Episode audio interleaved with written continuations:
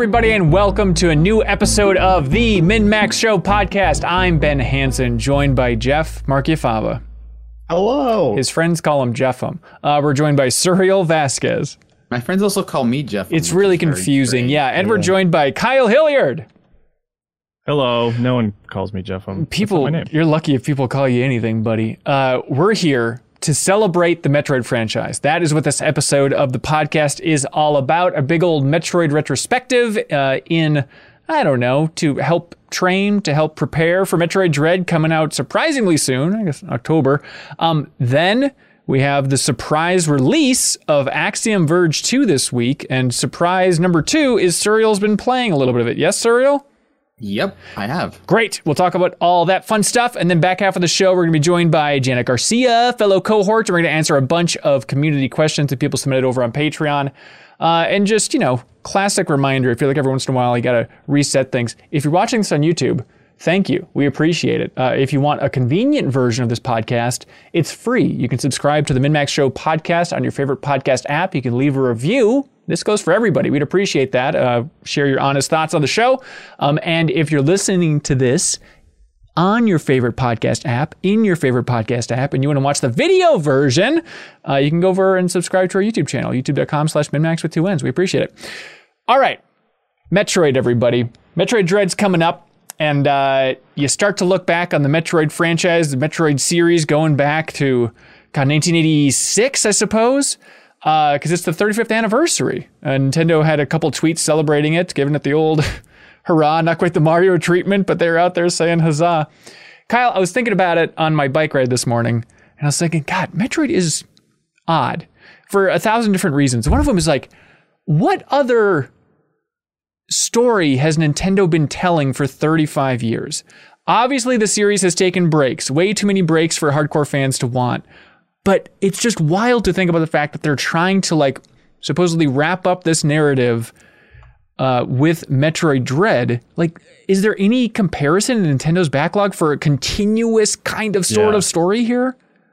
I mean, like, because the sort of the quick answer in your head is like, oh, well, Zelda. But like Right. all that sort of continuity of it is sort of retroactive, I think. I don't think they started trying to pull everything together until much later, you know, and even that's totally secondary. You know what I mean? They really, it, it's not a continuous story unless you're a nerd like me and you dig into that kind of stuff. But yeah, I don't. It's not like Mario has a consistent narrative or anything. That's a good question. Yeah, I think it's the only one that they've really sort of taken the story seriously. Like, you know, Fire Emblem, I guess, but even more so than that, mm, you know, for maybe. actually trying to try, tie these things Yeah. together with this is two, this is Yeah. three.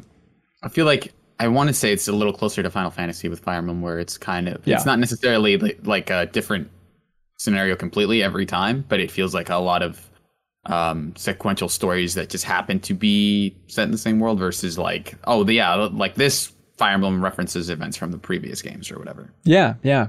How Uh, about Kid Icarus? Was that 3DS game a continuation of the Kid Icarus story? That's a gr- I think it was. I'm trying to even remember That- what that's the, like three games, right? NES game, Game Boy game, 3DS game. yeah. Right, right. Okay, so that's the competition, I guess. Yeah, that's that's the key Easy. to a long running continuous. And everybody should know Story. Jeff Oh, is quite himself up. high. He's too yeah, he can't he can't handle these quips that are coming in so high. yeah, I, I was gonna say the the key to a long running continuous story is just only do like one and then wait thirty years and then do another one, and, it's- then you're a genius. Yep, that's right. Uh, it Blade makes a line. That's it. I mean, it, it, it helps when none of them are like, you know, wh- when the overarching story is uh, Samus is a bounty hunter. She found one man. Like, it, there's one. It's a very small story, uh, all told. they're not getting too far up their own butt. There's hints of that that I think we can unpack as we kind of go through the games here. Um, but not not there's not full on time travel. It's not the complexity of a lore you'd expect 35 years into a franchise at this point. But yeah, talking about like Metroid's place in Nintendo's gameography overall, like obviously the hardcore fans are always screaming, give it a bigger budget, make it a real game, make us a new one. Well, make us a new one that's not on the 3DS, like a real new one. So many things to want with the Yeah, Metroid but Make franchise. us a new one and maybe, Force. maybe we'll buy it. We'll think really hard about playing it. Right, right. Um, but like looking at the franchise sales, it's like okay, where it lands really helps put in perspective probably how Nintendo sees this franchise overall. Where like series sales, it's at around 18 million as per last count, which is like below the Luigi's Mansion series, below the Wario series, below Yoshi.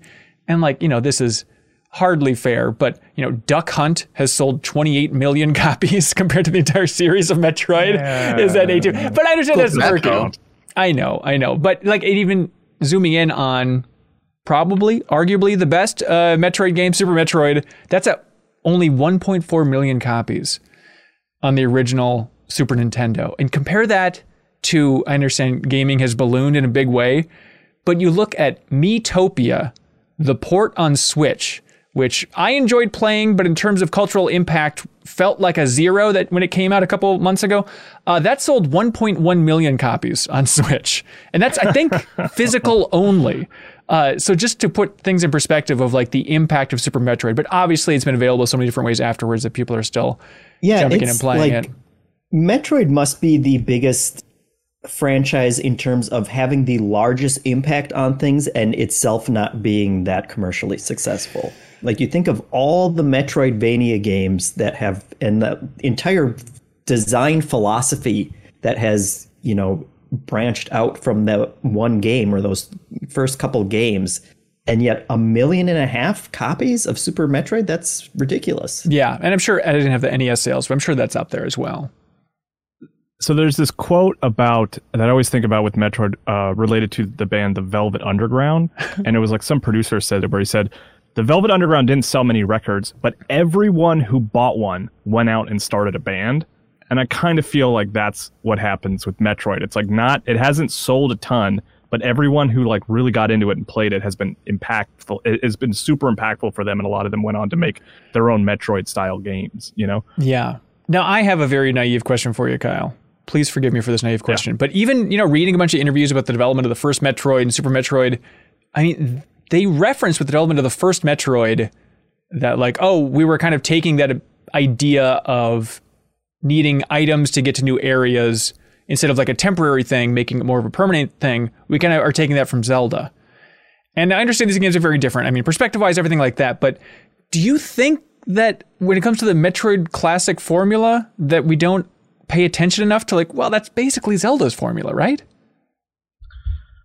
Yeah, I mean, in my sort of light research, like looking, reading its like Wikipedia entry and stuff, um, they, they I, I read that the game was supposed to be a combination of Mario's jumping and Zelda's non-linear exploration, right? Right. Which is like honestly something I never really considered. So I kind of think you're right. Like, yeah, maybe we don't sort of attribute. We we also we always kind of attribute it to Metroid, but maybe Zelda does need a little more credit there. I don't- it it they're more of a, it's more of a combination of Mario and Zelda than I've ever really considered. Yeah, yeah, and going through uh, the history, like reading old developer interviews with the original Metroid, it's so funny because it's like that classic thing. I'm sure a large part of it's the translation and just reading the text version of this, but it's always like, what are you guys talking about? But it's just these obvious things that I love that the developers see in Metroid that no one else sees. So talking about the origins here, uh, I'm I apologize for all the Japanese names I read on this episode, but uh, Kiyotake says, as we were working on Metroid, uh, the Super Mario Brothers boom hit. So we wanted to make something that had what Super Mario Brothers didn't have. As a simple example, you know how Mario slides a little before stopping? We tried to make it, this one, a dead halt. It's like, that's like the big innovative move is like no sliding when you stop. Okay, sure. And then obviously it's like, okay, and I you're love- focusing on attacking instead of avoiding enemies like Mario. I love that idea too, which is like I feel like is pr- pretty dead in sort of entertainment media across the board these days. Of like the Mario boom hit, so we wanted to do something different. The normal reaction would be the Mario boom hit, so we want to make our own Mario or make a different take on Mario. I guess it's different when it's internal, but like that's not a that you don't hear that anymore. You don't hear like that thing's really popular, so we're gonna do di- something different. Yeah, we can't do that. We can't Well, emulate success.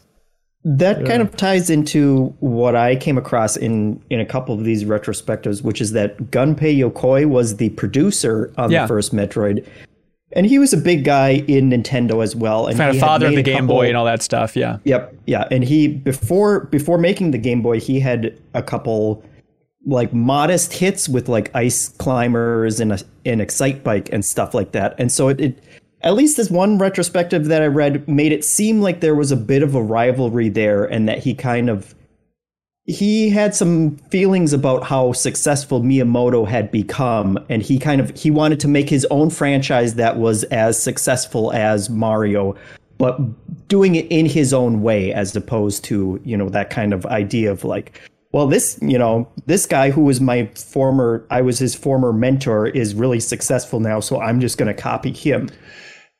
It it at least kind of seemed like there was a bit of a rivalry there and that, you know, he wanted to prove that he could do it himself. Yeah, I wonder. That seems like too convenient of a narrative. Of Mm-hmm. like these two were were butting heads. You know, the the apprentice had become the master, and he resented it. Um, I think Gunpei Yokoi. I believe he wrote a book. God, forgive me if I'm wrong. Forgive me, please. Um, but I don't know if it's been localized. Uh, talking about his time, so I'm curious how many quotes are actually coming from him for that overall idea. But um, yeah, uh, Jeff, what is your history with Metroid? Did you play the first one? Did play the first one. I was a little I was a little baby boy. Yeah. What do you time. remember about it? Um well, I remembered and it also kind of fit into this convenient narrative of the fact that it was completely different from anything else that I had played or anything that I expected from Nintendo at the time. There was like this really different moody atmosphere to it. It felt more mature. It you know like the the world was more immersive, which we kind of use all the time, but it that that idea of going through this one big world and you know going back to different places and unlocking new areas like that was all really mind-blowing at the time. I I had more Super Metroid was kind of the one that I played more of because I had a Super Nintendo. We kind of only rented Metroid a couple times when we were allowed to rent an NES. But yeah, those I mean that's something that even when I when I boot up Super Metroid now, like I still feel it. I feel that atmosphere. I still get the same kind of goosebumps that I had as a kid.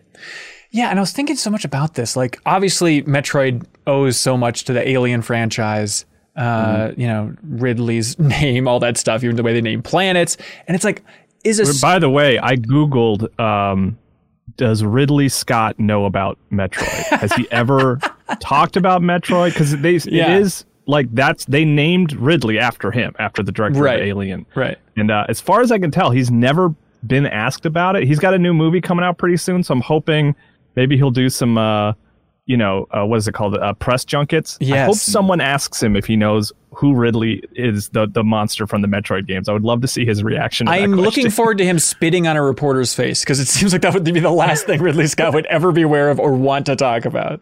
You uh, you excited about Metroid Dread?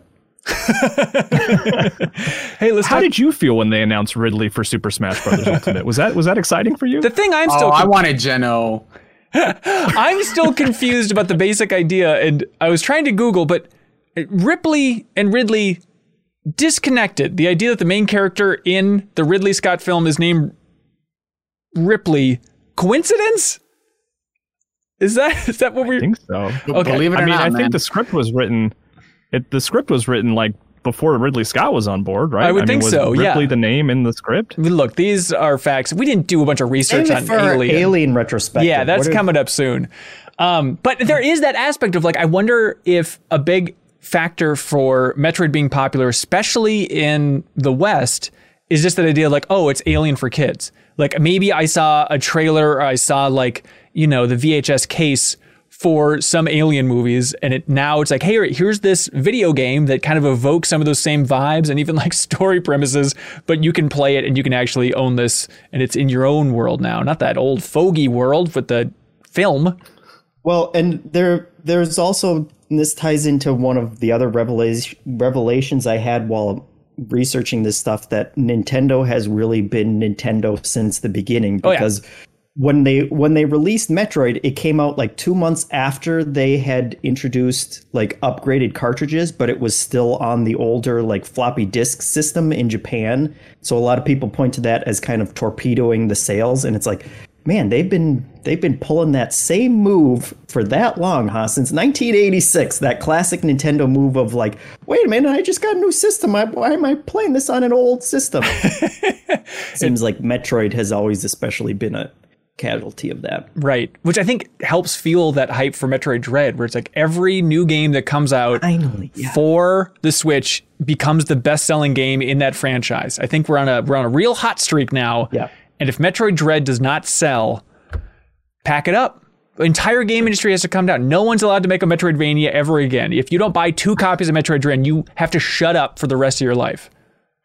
Well, here's a question: If Metroid Dread is not a hit, Yeah. is Metroid Prime Four just shoved off the table, just Oh canceled? yeah. No. Yeah, oh. I yeah, I don't think they do that. I think that there is too much invested in Prime Four at this point for them to really scrap it at this point. Yeah. Yeah. Hey man, Star Fox Two. That's right. Hey, that, that came out. They didn't they didn't cancel it. That's they, you're, you're just right. It did delayed it come for a really really really long Your time. grandchildren could play it at some point, mm-hmm. Kyle. and it's sold like hotcakes. Speaking Yeah. of consistent stories, Star Fox maybe. Mm. Think about it. Oh, that's Although interesting. Zero Mission was kind of a reboot, so maybe not. Uh, it was just called Star Fox Zero. Or are you talking about Zero Mission for Metroid Zero Mission? oh, I got confused. Yes, Star Fox Zero, I think was technically a reboot. I, I think that was a wipe the slate clean moment. Right, right. Um, before we get too far away from names, I thought this little tidbit was interesting. So, uh, in this interview that Nintendo actually posted with some, I think it was like a journalist, but it was Nintendo posting it back when the NES uh, Classic came out. Um, but they asked, Kiyotake san, weren't you the one who named Samus Aran? And he says, Yes, I was. He says, about 10 years ago, I did when I did a magazine interview, I heard from Sakamoto-san that you're a soccer fan and took the name from the real name of Pele, the king of soccer. And Kiyotake says, yeah, even though it may not actually really be his name. Turns out his real name is Pele's real name is Samus. Okay, apparently you thought Pele's real name is Samus Arantes Nascimentos, uh, but after you look it up, it's Edson Arantes do Nascimento. So they thought they were naming this af- this character after Pele, and they were just completely off on the actual English name of this character. But it turns out it's a cooler name to have Samus Aran as as a great Yeah. name and a great That's homage something that to wouldn't Pele. happen today. That would get fact checked to hell. They would make sure, you know. Right, right. Just be like one dude Yeah. being like, "I think that's his name. Let's go with that." Yeah. That's hilarious. Happy accident. Did you? I also learned what uh, Metroid. Did you? Did you see that tidbit? Yeah, please regale Met- us. Is, is the word? Uh, it's the word metro, like a you know a transit system, and the word android. Just like I had no idea. I had never connected those dots. I was like, oh, okay. It's such a weird, just the aesthetic of like sci-fi stuff. So let's throw in the word android. Yeah, and it, because it's in tunnels, so metro. But yeah, I had never known that before. That's such a weird little detail. Speaking of that, it feels very weird that their uh, monster design, like the thing that this franchise is centered around, isn't really like. It's kind of an interesting monster design because you know the entire series is about like, oh, this is a super fearsome thing. It's like super powerful. Uh, uh, like if this gets out, it's unstoppable. It's just like this globus thing with little claws that you, we really only saw like what they're capable of in one game in Metroid 2. Every other game is just like here's the floating kind of brain looking monster that never really poses that much of a threat otherwise. Yeah, I wonder if it's Mean- like meanwhile, you're fighting like giant monsters and like bone pterodactyls and like all. why these aren't they the galactic threat? Yes. Yeah. Why isn't it called Ridley keeps coming back? right, right. I guess yeah, I wonder if it's like, well, we didn't want to have as a key component this like xenomorph like actually scary thing cuz we want this game to appeal to a bunch of different ages or maybe it's just a cleaner design to have something pure for like floating. I bet it was all gameplay inspired, right? Like it needs to like float, be able to attach to your head, so therefore let's make it a jellyfish. Which is weird because then the the Chozo, the the the race that is giving you all the upgrades basically looks closer to a uh, xenomorph than the actual bad guys. Right, right. That's a mess. Um, but yeah, turns out And the I game guess Oh, because was it uh, Sakamoto who's like Mr. Metroid these days, right? Like he Yeah. he sort of shepherds the franchise. He, his credit on the original Metroid was character designer. So do you think he designed all that stuff? Do you think he drew the Metroids and the I don't Chozo think so that kind of because? I read that he came in for the last three months of development. The first game was in development for 10 months and he came in pretty late. I don't know exactly what type of stuff he'd be doing at that point, but yeah, now he is seen as the godfather of Metroid because he went on to direct Super Metroid and everything like that. But yeah, the original art direction, I'm not sure who was actually tackling that and who left the project, and how the whole thing worked. But uh, obviously, first Metroid game, iconic for a bunch of different reasons. Uh, the music, certainly up there from our dear friend uh, Hip Tanaka as he's called, the composer at Nintendo, who also did the music for Mario Land, Kid Icarus, Dr. Mario, Earthbound. Do you know what he's doing now, Kyle? I forgot. He retired? I don't bor- is it a think so. No, that would be the most boring answer. No, I forgot about this. He's the president of Creatures now. Like one third Oh. ownership of Pokemon, the, the company that handles all the cards and a lot of just the industry side of Pokemon. What is it with Pokemon taking composers and making them very important, like people in charge of the Pokemon That franchise? is true. They respect music over there, man. That's Yeah, what Pokemon I are all guess, about. hey. You ever just listen to a song and think this guy's management material? Dude, you're telling me when you hear this song you don't think it? Let's just let's just sit back and appreciate how good the Brinstar theme is here.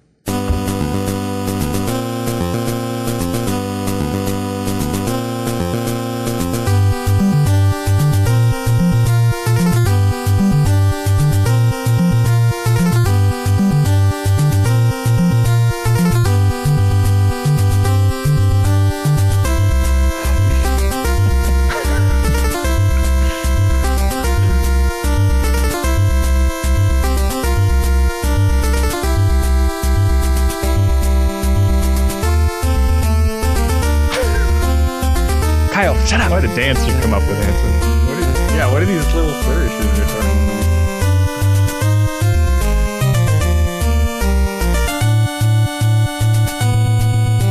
That was uh, that was in honor of.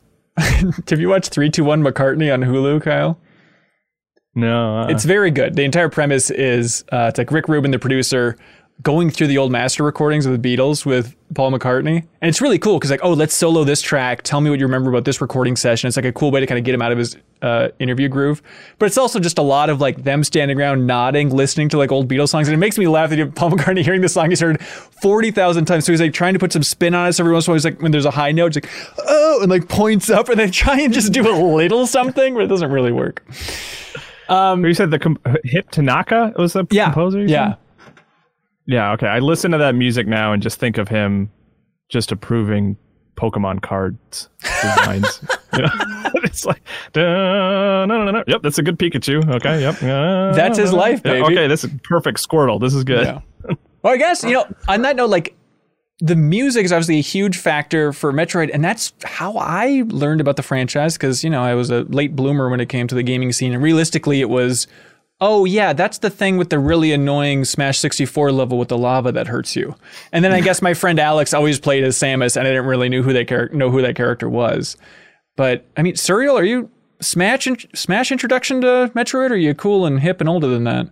Yeah, no, I, I yeah, that was the first time I'd ever heard of Samus. Yeah. I, I I don't know that I even connected it to like this is a franchise that has been around. I just thought like, oh yeah, like they they put she's in there along with the rest of the Smash Brothers cast. I don't really know who it is. Captain Falcon. I guess there were also racing games.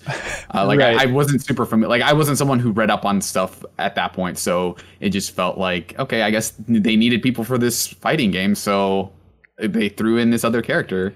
Uh, but yeah, th- it is especially weird because I think that's maybe the only franchise in Smash 64 that ended up not being on the Nintendo 64. Well, Earthbound. Oh, that's true. Yeah. Yeah. But it is, I guess Well, it's weird that there's two in there now that you mention it.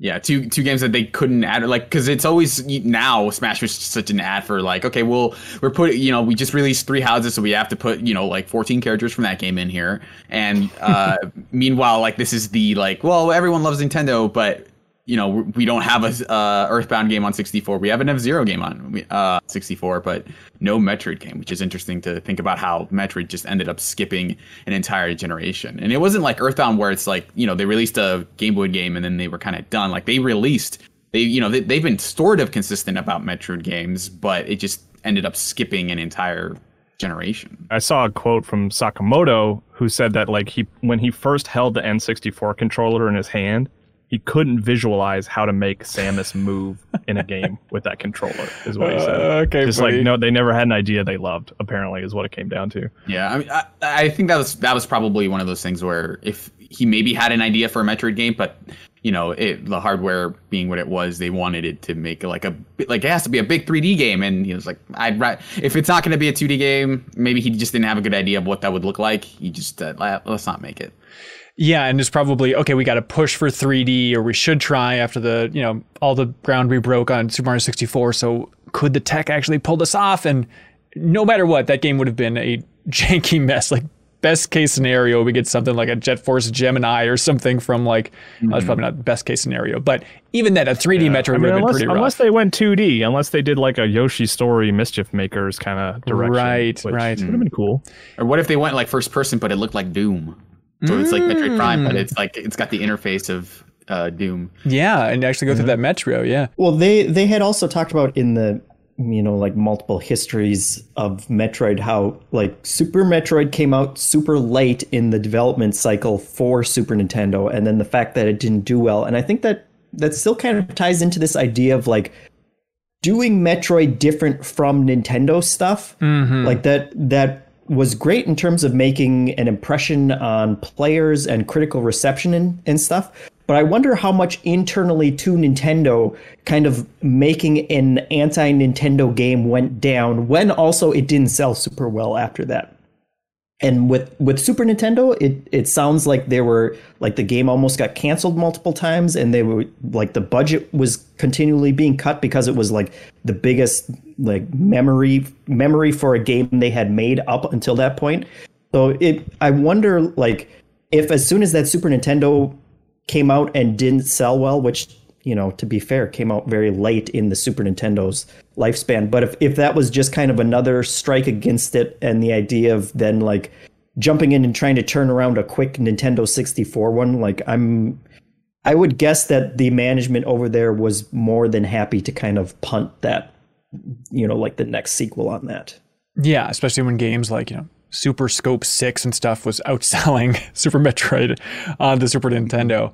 Yeah, and like it's crazy when you look at the gaps for the Metroid series. Like that's obviously a big one. And just thinking, I mean, in that span then, from Metroid releases, it's Super Metroid and then nothing until Metroid Prime, which in my mind is an infinite amount of time, but I guess that's only eight years ultimately. And now this doesn't seem unreasonable for a franchise, but probably because I was, you know, in my gaming prime in that era. Like it seems like that was just an impossibly long time.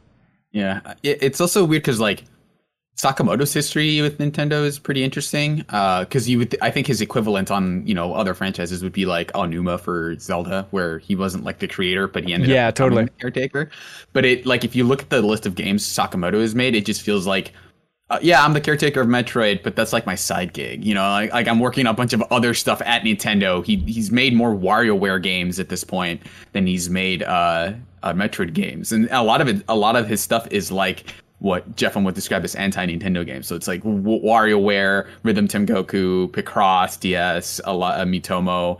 Like he he has he's worked on the more eccentric side of Nintendo for most of his career, more so than Metroid at this point yeah, it is definitely that realm and that development circle and the people that go to work on a Metroid game, obviously before it's you know being worked on in Spain now. Um, but it feels like it's always that kind of Wario team. I mean, even to the fact that like uh, Metroid Fusion and Zero Mission are made on the Wario Land 4 engine and stuff, it's it's that same circle of Nintendo developers where it's like that's that's the arena you guys are in. We're not we're not going main Tokyo uh, Mario team at this point for Metroid it, it's this weird kismet of like seeing the the one of the earliest games he worked on was like the Famicom Detective Club.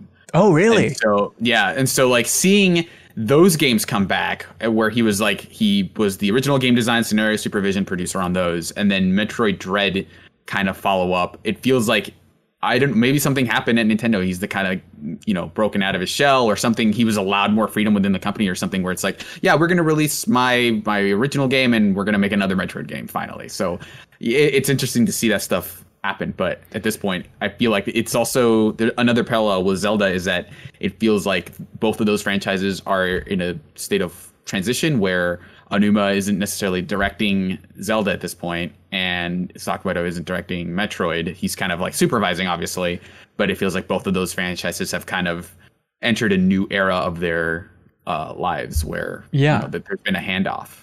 Yeah, Sakamoto, I want to learn more about that guy. I would love, obviously, with all these Nintendo developers, just to have like a huge interview talking about their careers. But he seems like a tough interview, seems like a quiet guy, seems very locked in his zone. And I don't know if he's ever had that big unveiling interview that we're all kind of craving. Maybe for Metroid Dread's release, they'll go out and do a big New Yorker piece on him or some abstract Nintendo press piece.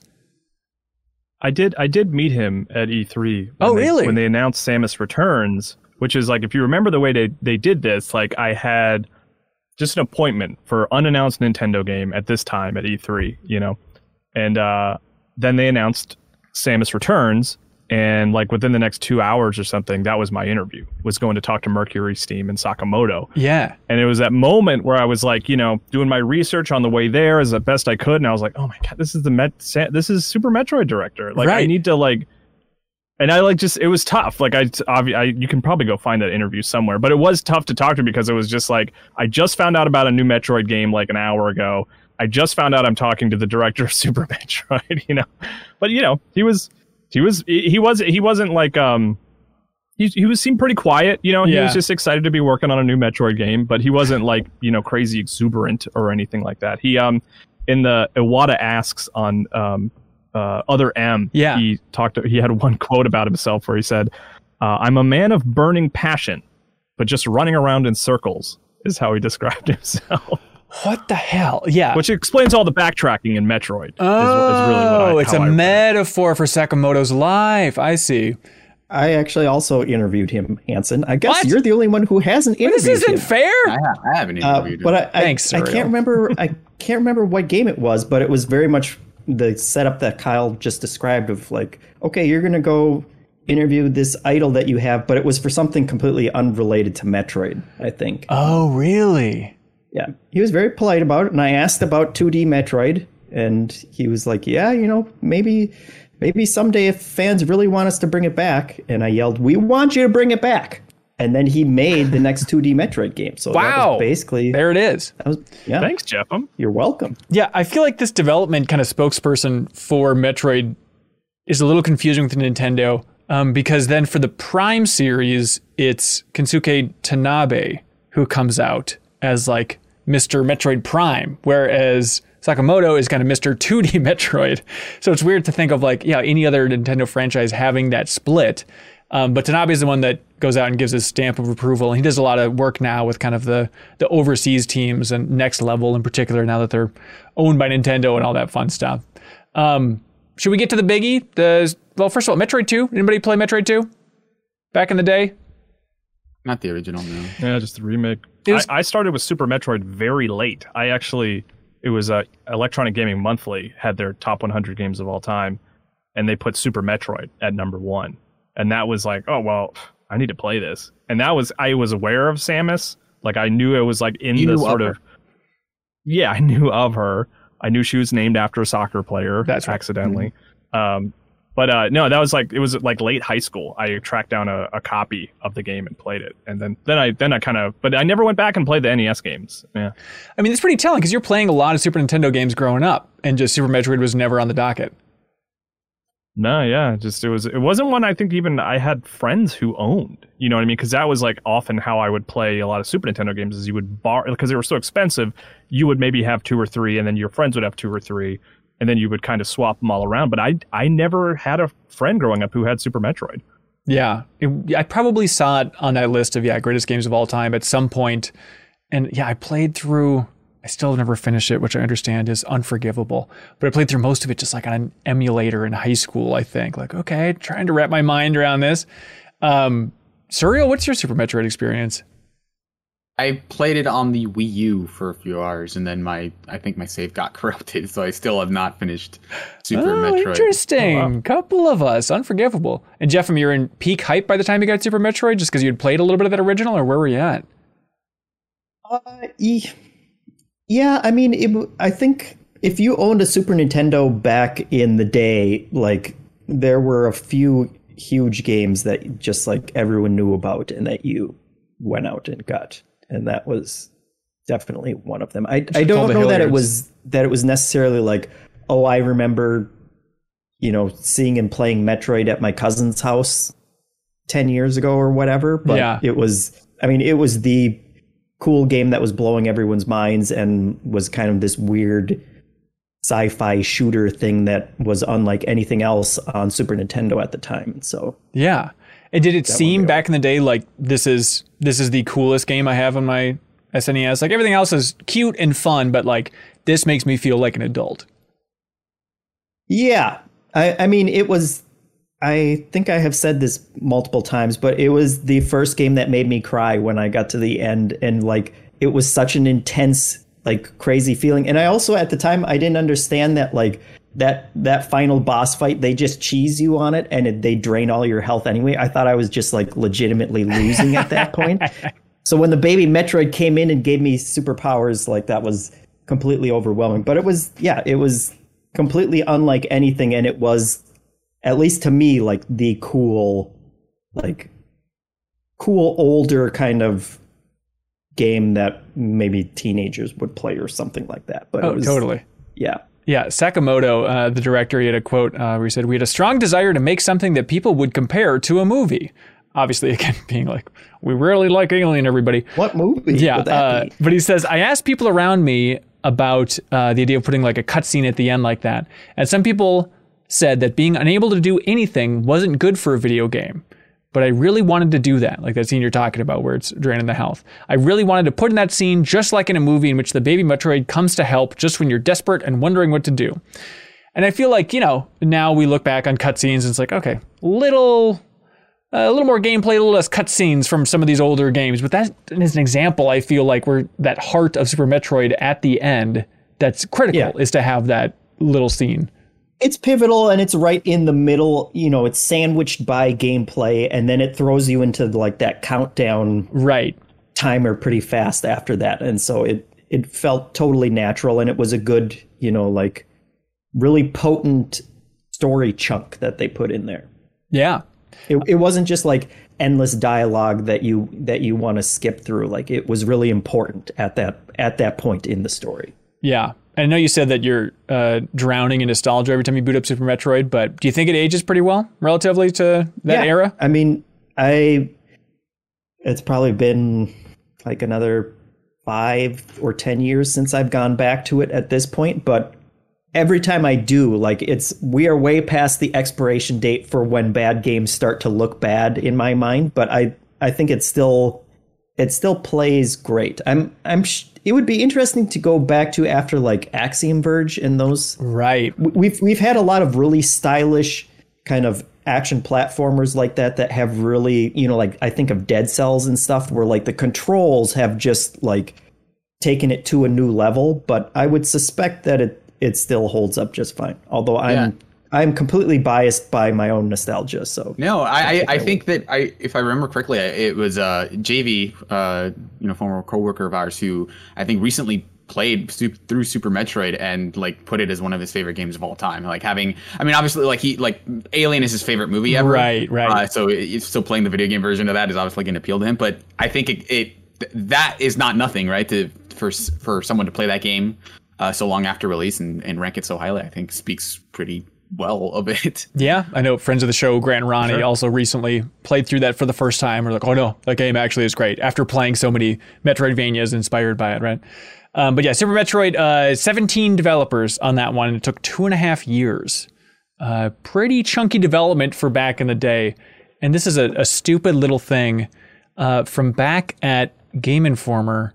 Uh, I believe Tim Turi found this profile, but it's called the Samus Aran profile. And it, this is what Nintendo shipped Game Informer to promote Super Metroid before it came out. And we found like the original paperwork of it. And so it kind of goes through like, oh, Samus Aran profile, uh, career encapsulation, her aspirations, uh, her ambition, all this, uh, you know, dorky stuff. She's really leaning in. And then it says, well, it's like, you know, what is her hot new weapon? She's like, oh, it's definitely my X ray scope. This scope allows me to reveal secret passages on the planet. Uh, trickiest enemy, Metroids. So, got it. Um, and this one, it says, shock of the millennium, colon, that under my power suit of cybernetic armor, I am a beautiful feminine woman with long purple hair and green eyes. Is what the Wait, what? official Nintendo press release Purple says hair. about Samus. Bold move. Like I'm trying to remember even like Zero Suit in the original when you can play through that game. Like the purple hair and green eyes bit. It, where is that coming from? It's It's also because like, isn't there a drawing of her where she has green hair and a purple outfit, or am I am I confusing that character? oh, I don't know. I don't know. This one on this press release, yeah, she does have purple hair, so it's probably just somebody in the American, you know, marketing team putting that sketch together. I mean, she had green hair in the NES game, okay. and then red hair, I think. Well, encountering the Yeah, Metroids never- messes I with you. blonde. Now she's blonde, but Right. yeah, I don't, I don't know where the purple comes from. It's so weird. Yeah, it's such a mess. But you know, They had a they had a greater color palette when they went to Super Nintendo. So that's right. really that's right. Green becomes out. yellow. Yeah. Um, let's see, Metroid Prime. This. Uh, oh yeah. We we should mention. I'm sure you came across it multiple times, but that whole decision to make Samus a woman Yeah. was really just like.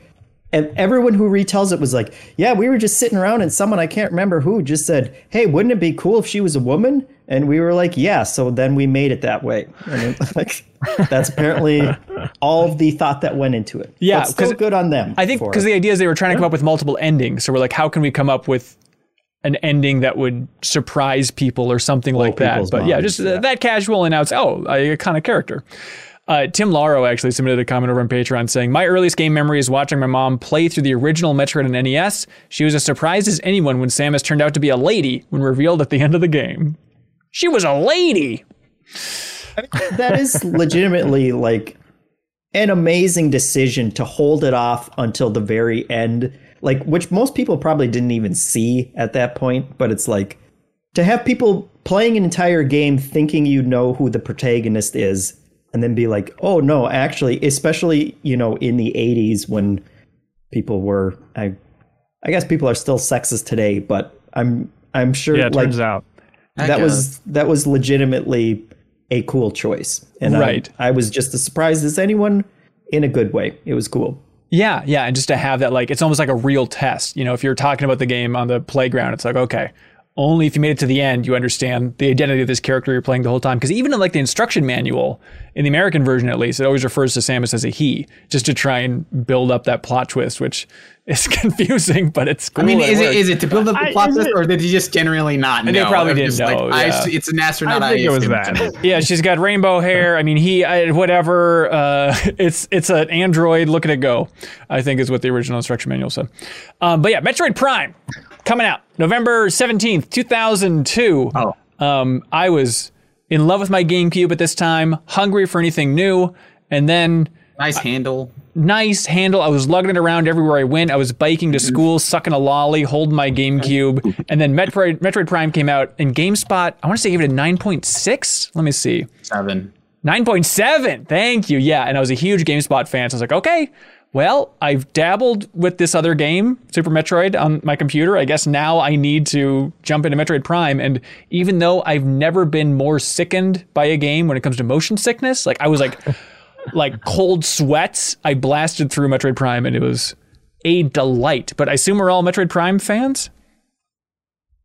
Yes. Yeah, Yes. I I actually only I played it for the first time recently. The the first I played Metroid Prime 3 right when it came out. Oh, But I only beat Metroid Prime 1 like within the last 2 years for the cuz I streamed it. yeah. How um, is it? How's it age? And it holds up.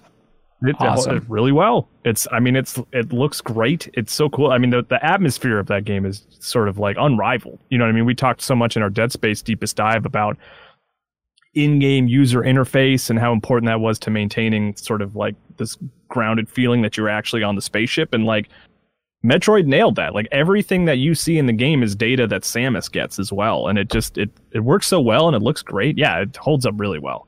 Yeah, and I remember talking to the game's uh, director, Mark Pacini, I think is how you pronounce that last name. Um, but he was telling stories about how when they first started working on this game, this was down when he was at Retro, obviously, um, talking to Nintendo, they said that in the Retro studio, they had like this piece of concept art that they had hanging on the wall, which was like Samus looking all badass and like bloody, like bah, kind of like war torn Samus style. Uh, what do you call it? Shattered Samus or something. Um, and then they were talking to Nintendo, and Nintendo's like, well, obviously, Metroid Prime is a game all about scanning things. like what? Like oh, the visors and the scanners. Like that's the game. That's the gameplay. Is you walk around and you explore and scan things. And so I think the majesty of, if I may use so bold of a term, of Metroid Prime is it is that perfect fusion of you got the atmosphere, atmosphere, some of that tone coming from Japan and Nintendo of just injecting a little bit of something different in here. And then also the Western philosophy of designing first person shooters at that time, especially down in Texas. And then like Metroid Fusion or Metroid Prime is that perfect fusion, no pun intended, of those two sensibilities, and they like hold each other equally, and it works out perfectly. Whereas if it was a purely retro design game, no influence from Kyoto, like I don't think it would have aged nearly as well.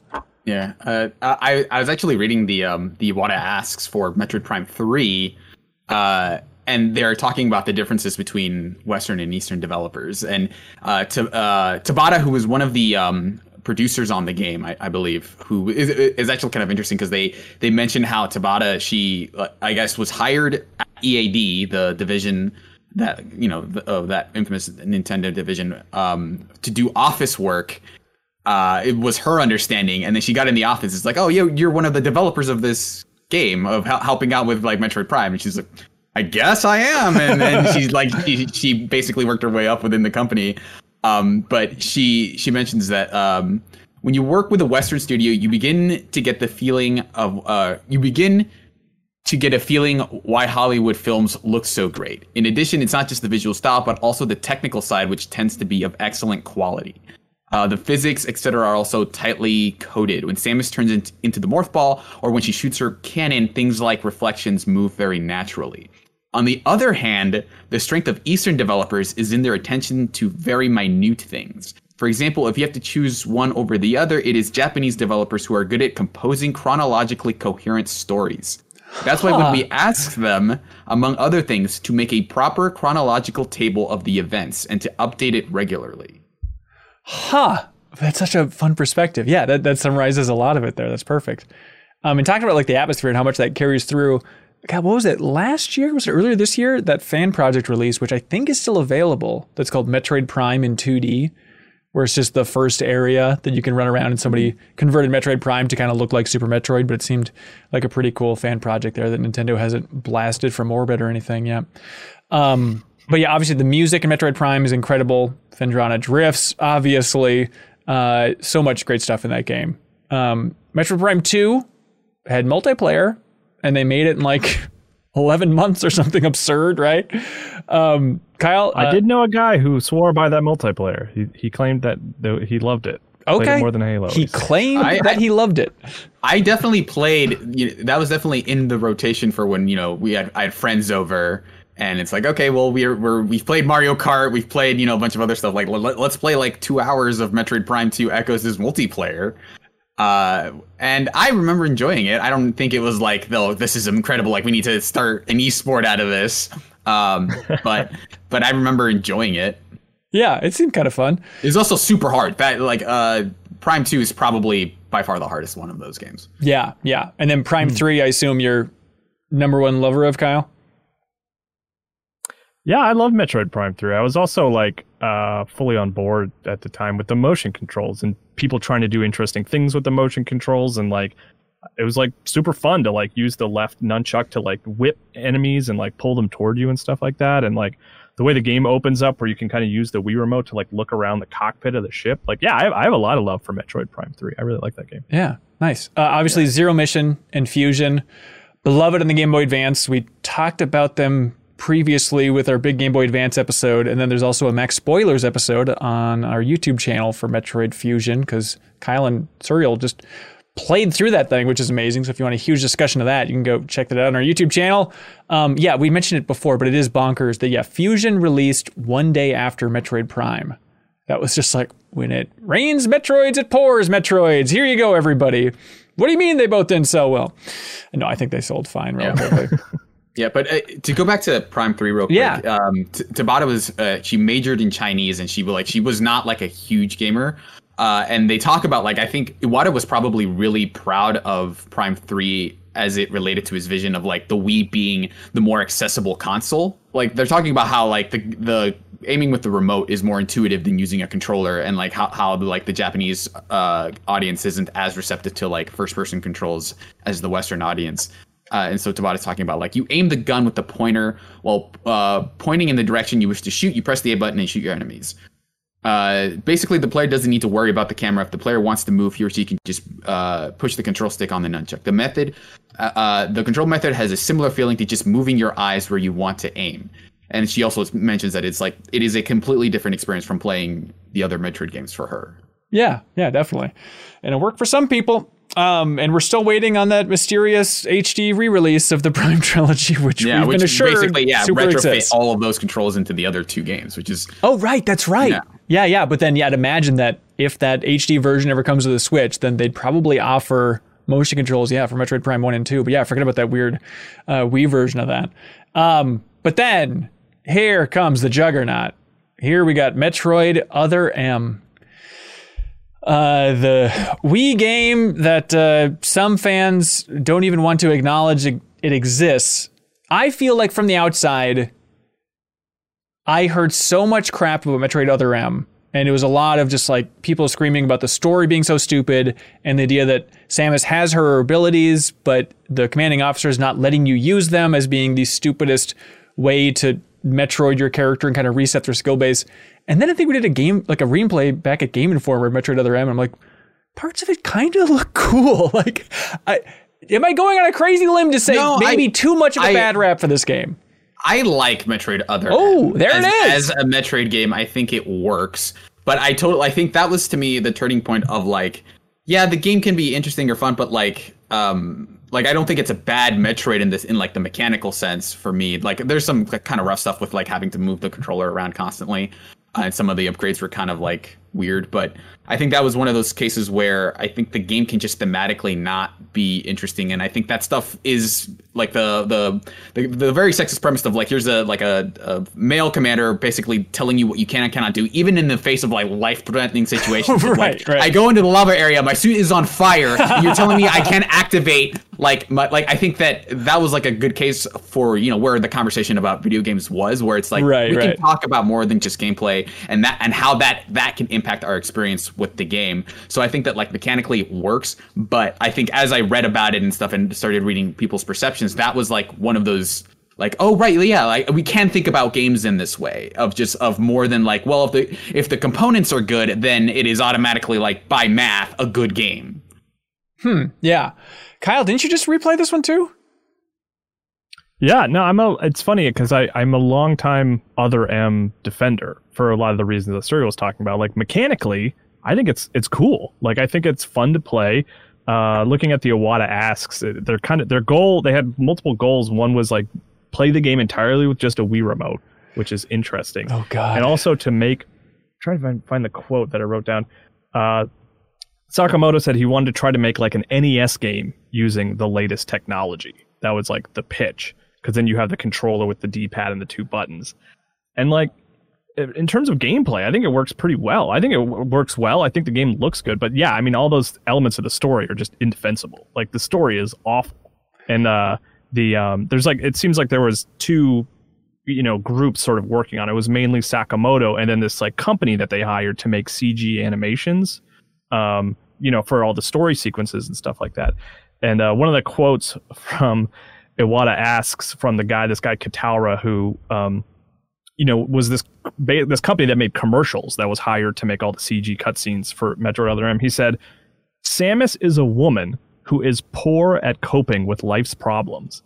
And and like at that point it's just like we are there's a fundamental disconnect here because that is never ever how i've thought about samus on Right. any ever you know what i mean? I mean it's a prequel sure we can we can explore how she learned to become who she was but like i don't know they just that they just missed the mark so hard on that and it it's it's it is frustrating I, I understand why people are down on the game but i think if you kind of look at it as a functional like the design of the map the way the combat works it's a solid metroid game it's Well, it's it's it's fun. not good. even- i played it within another one that i played within the last two years you know All right, that's surprising. Yeah, I mean, correct me if I'm wrong, but according to this timeline that I looked up, not even a full prequel. Like the timeline is Metroid slash Zero Mission, Right. Metroid Prime, Metroid Prime Two. i'm i'm sort of conflating things because there are so many flashbacks right, Right. to when she was like in the academy and stuff. Ah, like that. Like that's a I big see, part of the I see. story. But it is yes, it is a it is a Super Metroid sequel, like Yeah. canonically. Right, Not right. canonically anymore, but yeah. Yeah. Okay. Yeah. So the, so the timeline here is Metroid slash Zero Mission, Metroid Prime,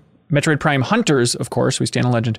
Metroid Prime 2 Echoes, Metroid Prime 3 Corruption, Metroid Prime Federation Force, Metroid 2, Super Metroid, Metroid Other M, Metroid Fusion, and then Metroid Dread is the official stamp. Speaking of which, I had totally forgotten about Metroid Prime Hunters. Uh, Yeah, the DS, the game, DS thing. Uh, because I, I, I, speaking of multiplayer games, I, I ended up in a clan for Metroid Prime Hunters. What? Uh, like we had our own website and like uh we would have updates and we were like let's play over wi-fi you know like nintendo wi-fi connect.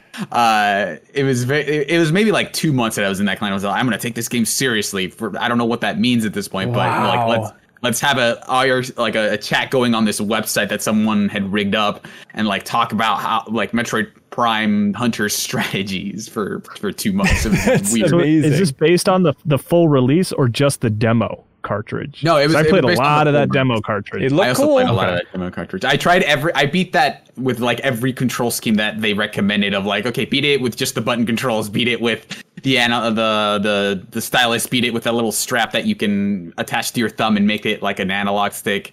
Uh, but In- yeah, in I my mind- that demo. in my mind, that is like the original ugly prototype looking weirdo DS game. When I think of playing that big clunky gray thing, I think of playing Metroid Prime Hunters. It's just synonymous.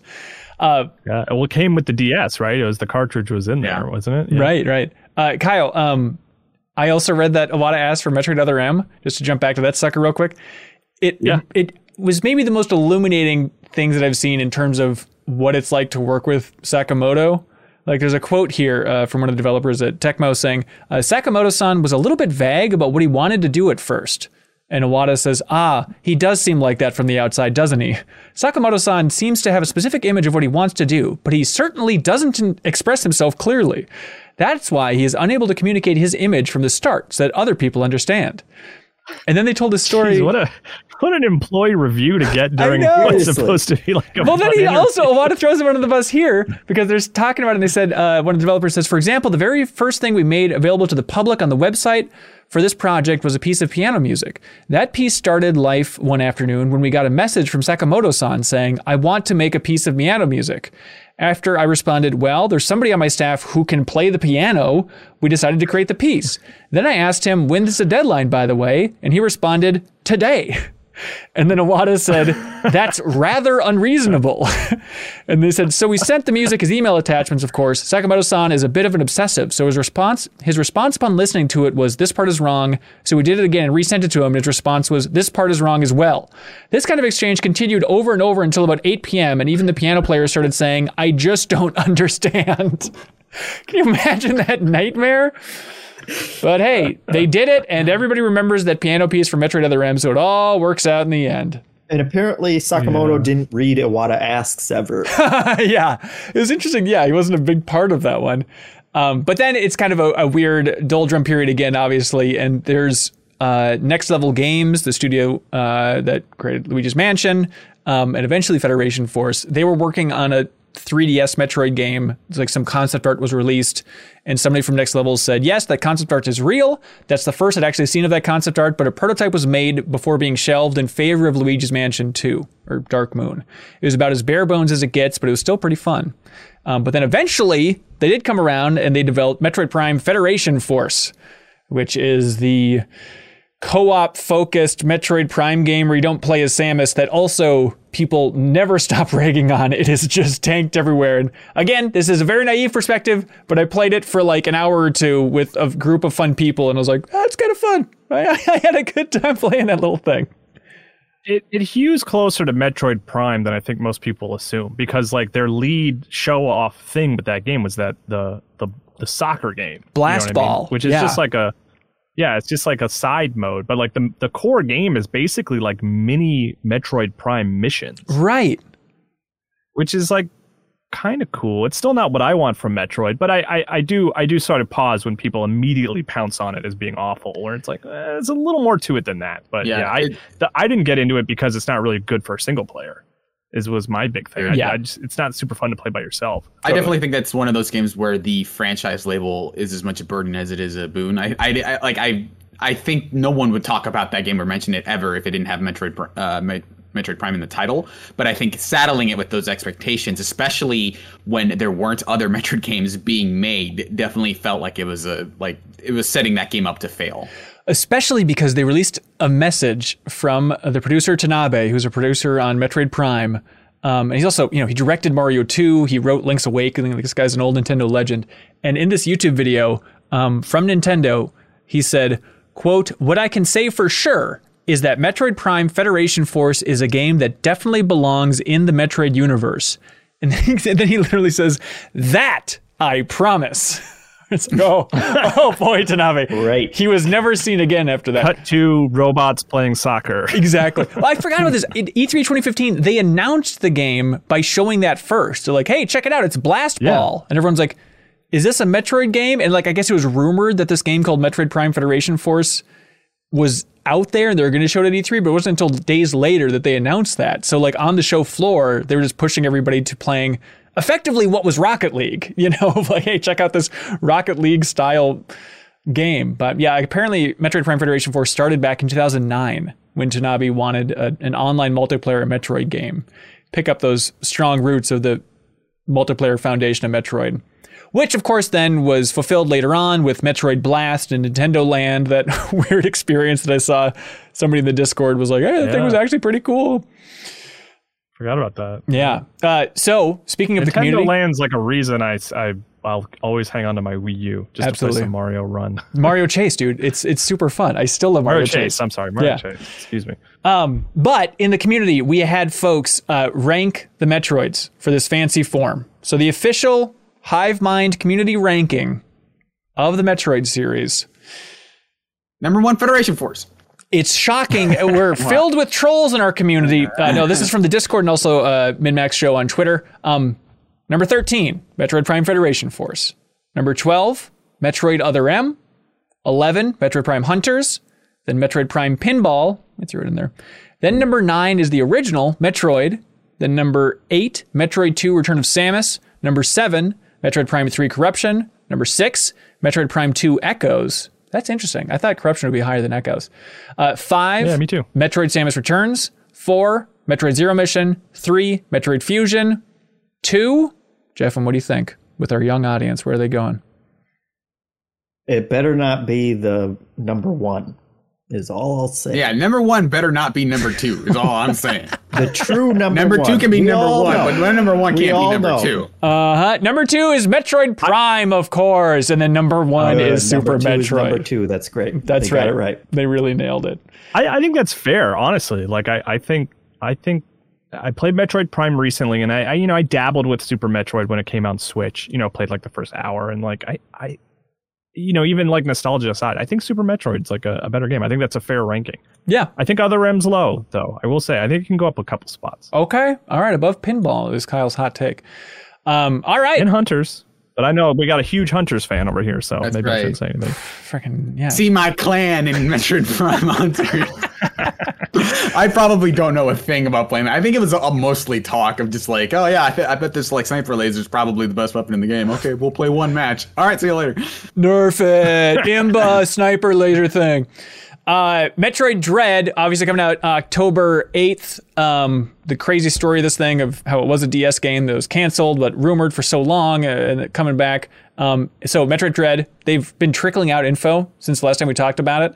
They said that the Metroid species no longer exists at the start of Metroid Dread. We'll see how long that holds true for. Um, and also the fact that the Chozo are not extinct, which everyone had just kind of assumed was the case. Uh, but this cool. game actually has like a fully animated Chozo character that they've revealed in like this short little trailer and stuff. So it's like, okay, so Chozo are not extinct, but Metroids are. I thought it was always the opposite, but sure, we're Yeah. going in here. Well, I mean, the I'm- idea is that Samus was raised by Chozo Right. after her parents were killed. Right. So, yeah, I guess. Yeah, so they unless they went extinct as when she became a teen or something. I don't know. Yeah. Um, That trailer, that last trailer definitely struck me as like I think Metroid is one of those franchises where less is more, where they're like Yeah. not showing you so much lore and like explicit story. Definitely feels like it sells the fantasy of exploring an alien world better than like oh yeah we have to dump all these lore details on you and like reveal the truth about that. Like I don't know that that necessarily is what I come to Metroid for, but Yeah, I yeah. like what I've seen of the gameplay. That looks looks great. For sure. And they also revealed in that little, uh, they're calling it the Metroid Dread report, uh, volumes one through four, is uh, that apparently, like Super Metroid and Metroid Dread, you can get the items and abilities like before you're supposed to. You can get things kind of out of order and kind of lightly, funly break the game in some ways, which is fun. And also the idea that if you hit left on the D pad, apparently you can expand the view of the map. Uh, and I saw that GameXplain was trying to piece things together and they piece together the idea that there's those E.M.M.I. zones, right, where you're going to be stalked by those weird white robot thingies, um, and they're like big red areas on the map. But then if you take out the E.M.M.I. in that area, then that entire area turns green. So you can actually see on the map like the range of where these things can actually hunt you down, which is kind of cool. So Metroid Dread, we'll be talking about it more, I'm sure. Um, but Metroid just isn't for Metroid anymore, isn't that right, Suriel? Yes, I think Okay, I uh, agree. Yeah, uh, we had a tweet. Thanks your father's Metroid. Mm-hmm. Yeah, we had a tweet asking for everybody's favorite uh, favorite not Metroid Metroid game, and believe it or not, a lot of people said Hollow Knight. Probably number one answer is Hollow Knight, Hollow Knight Guacamelee Two, uh, Batman Arkham Asylum, Oh, SteamWorld Dig I was Two. actually- I was prepared. I was prepared to say Guacamelee, assuming it wouldn't get mentioned. Ah, but no. Guacamelee too. It's really fantastic. Flaming Cases, gotcha. Uh, Symphony of the Night gets thrown in there, of course. Um, and then a couple people with the biggie Axiom Verge. And Axiom Verge 2 is out now on what? Switch and PC? PS4. Epic Game Store? Switch, okay. Switch, Epic Game Store, and PS4. Okay, there we go. Uh, Suriel, how is Axiom Verge 2 so far? Uh, I like it. Um, I think the thing that comes to mind is that I I think to me what makes a Metroid game, if you're being a total purist, is that fighting enemies is risky rather than like inherently rewarding. So even Hollow Knight feels like it is not in step with Metroid's philosophy of like you don't necessarily have to fight everything because in, in Hollow Knight, if you kill stuff, you get money out of it, right? Like there are resources and and and you know, you like, okay, I, I can go out and grind in something like Hollow Knight or any other game and kind of slowly build up my power that way. Whereas I think maybe Shadow Complex is maybe the the one and Axiom Verge that I can think of that is like Ida progression is purely based around finding item. Yeah. And that is that is what this uh, what Axiom Verge does. You know, the, the original did it really well, and this game follows up on that, where upgrades really quickly. Um, so like you you initially start with like a pickaxe, which is interesting to start a Metroid game with just the melee weapon, and then you get a boomerang. So I don't I don't have a way to shoot stuff yet. Uh, so I have a boomerang as my ranged weapon, and I have a pickaxe as my melee weapon. But you're immediately getting these upgrades that that abide by like uh, a, a tenet of Metroid that, that I didn't know really existed, which is like your items that are keys also have like interesting functions. So like it's not just like okay, this thing is really just like when you see this thing, use it as a key. Um, but it has no practical applications outside of that. So right now, the big thing that I have is like this shockwave that uh, can break down. Um, like cracked walls, basically, right? Uh, but it also is like this shockwave that is super damaging to enemies. Uh, and then later you get this ability, which I think is really cool, where you can hack enemies or like hack enemies and platforms and stuff. So you can have these platforms move, which is like, hey, I, I need to make progress, but also you can get enemies to like uh, do your bidding for you, which is really cool. Uh, Huh. So like all the stuff that I found have had have had these dual purposes of it does something that lets you progress, but also has a, a like a cool function that you can that is actually lets you build on combat. And so it doesn't feel like you're just limited to like okay in Metroid you're mostly shooting things, right? Like you're using different weapons and stuff, but it feels like you have more ways of engaging with the world, which is what I like about this game so far. Yeah. So you're enjoying it maybe more than the first one, or where you at overall, do you think, early on? Uh, I feel like I really liked Axiom Verge when it came out. Like Yeah. I, I think the the the latter half of the game is like a, a like really really interesting in terms Right. of what it how it manipulates that formula and like there are just straight up parts where it's like there are sometimes times in these games where I'm just like can I do this kind of obscure thing? Is that what I was meant to do? And most of the time, it's like, no, you're overthinking it. There, you were just supposed to get an upgrade and like, you know, like, can I make that jump or do I need the double jump? And like, 95% of the time, it's, you just need the double jump. Yeah. There were situations in Axiom Verge where it felt like they did kind of think of me specifically, of like, no, you are supposed to do the kind of weirdo thing sometimes. Uh, and this has had a, a couple of those things so far, and I'm hoping that there's more of that uh, this time around. Uh, so I I, I, li- I like it quite a bit. The story I'm not like it is it is still in that very piecemeal mode where it's like okay you're kind of in this world for for reasons that you know you're kind of stuck here you're trying to get out you're trying to find a way back basically and you're you're reading notes and stuff so that i'm waiting for that part to get interesting but you know Well, uh, Can I ask you real quick, Suriel? yeah. Um, so I didn't play Axiom Verge one. I I I know I should have, and I know I should.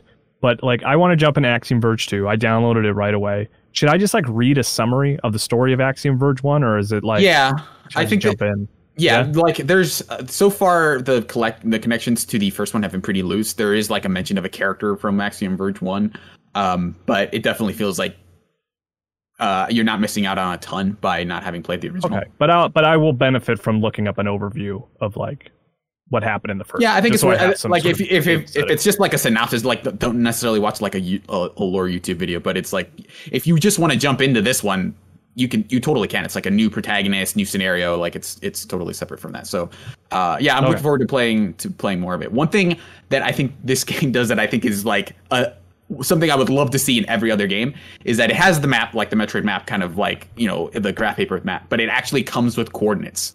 So you can say like, oh, I'm I'm stuck at like 17, 19. And that and that is like in this spot I don't know how to get through here. And so you can send that to somebody. It's like, oh yeah, that's where you do the thing.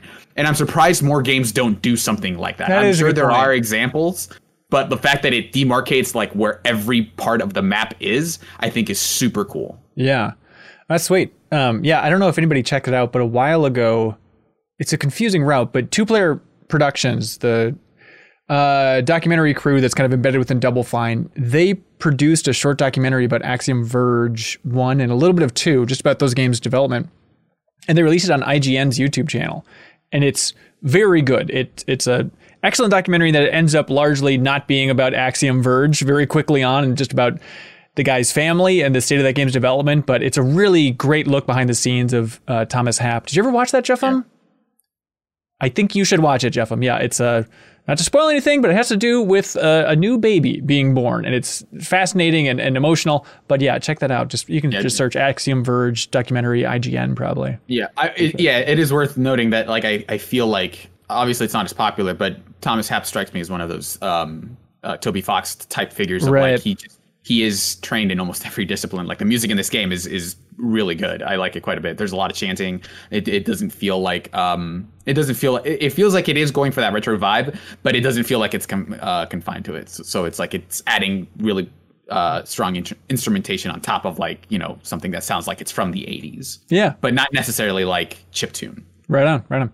Uh, yeah, Axiom Verge 2 out now. Um, also out now is Garden Story. Uh, Nintendo had a bunch of shadow drops uh, with their whole Indie World showcase. I need to check that out. It looks a little bit like Littlewood, a little bit like a Stardew Valley. I'm curious in, in playing that. I think it's a console exclusive for Switch. Um, also, they announced that Tetris Effect Connected is coming to Switch in October, um, and that I had missed this, but Chucklefish is publishing this game called Eastward that looks very much like them trying to take another bite at that Stardew Valley apple, and that's coming out in September 21st. It looks really cool. Kyle, did you see that? Yeah, yeah, that looks awesome. And I was like, because they said like in the indie showcase, they said something like, "Let's check in on Chucklefish," Yeah. which implied that it was like, like, hey, you know about this game? Let's take a look. And I was like, I don't think I know this. Is I this- missed yeah, it is completely. No. that- there was that like Harry Potter Stardew one, right? This is something different. Yes, this is something different. And like people in the chat had heard of Eastward, but I, I had completely missed it. But it looks No, yeah. great. Totally under my radar. Looks incredible. Looks Yeah. awesome. I saw a lot of Twitter reactions of like, finally, Eastward has a release date uh, Oh, of like really? people being Okay. super excited for this game. So yeah, I don't like I, I we must have all missed where this game showed up before, but uh, I Well, it's got my Like- attention now, and that's all that matters. yeah, that art style looks really good. Yeah. I like that quite a bit. Also, just a, a live stream reaction. You can go check it on our YouTube channel if you're interested. Um, but just so everybody knows, when it comes to the chat, um, Silksong, Hollow Knight Silksong, has become the new Elden Ring.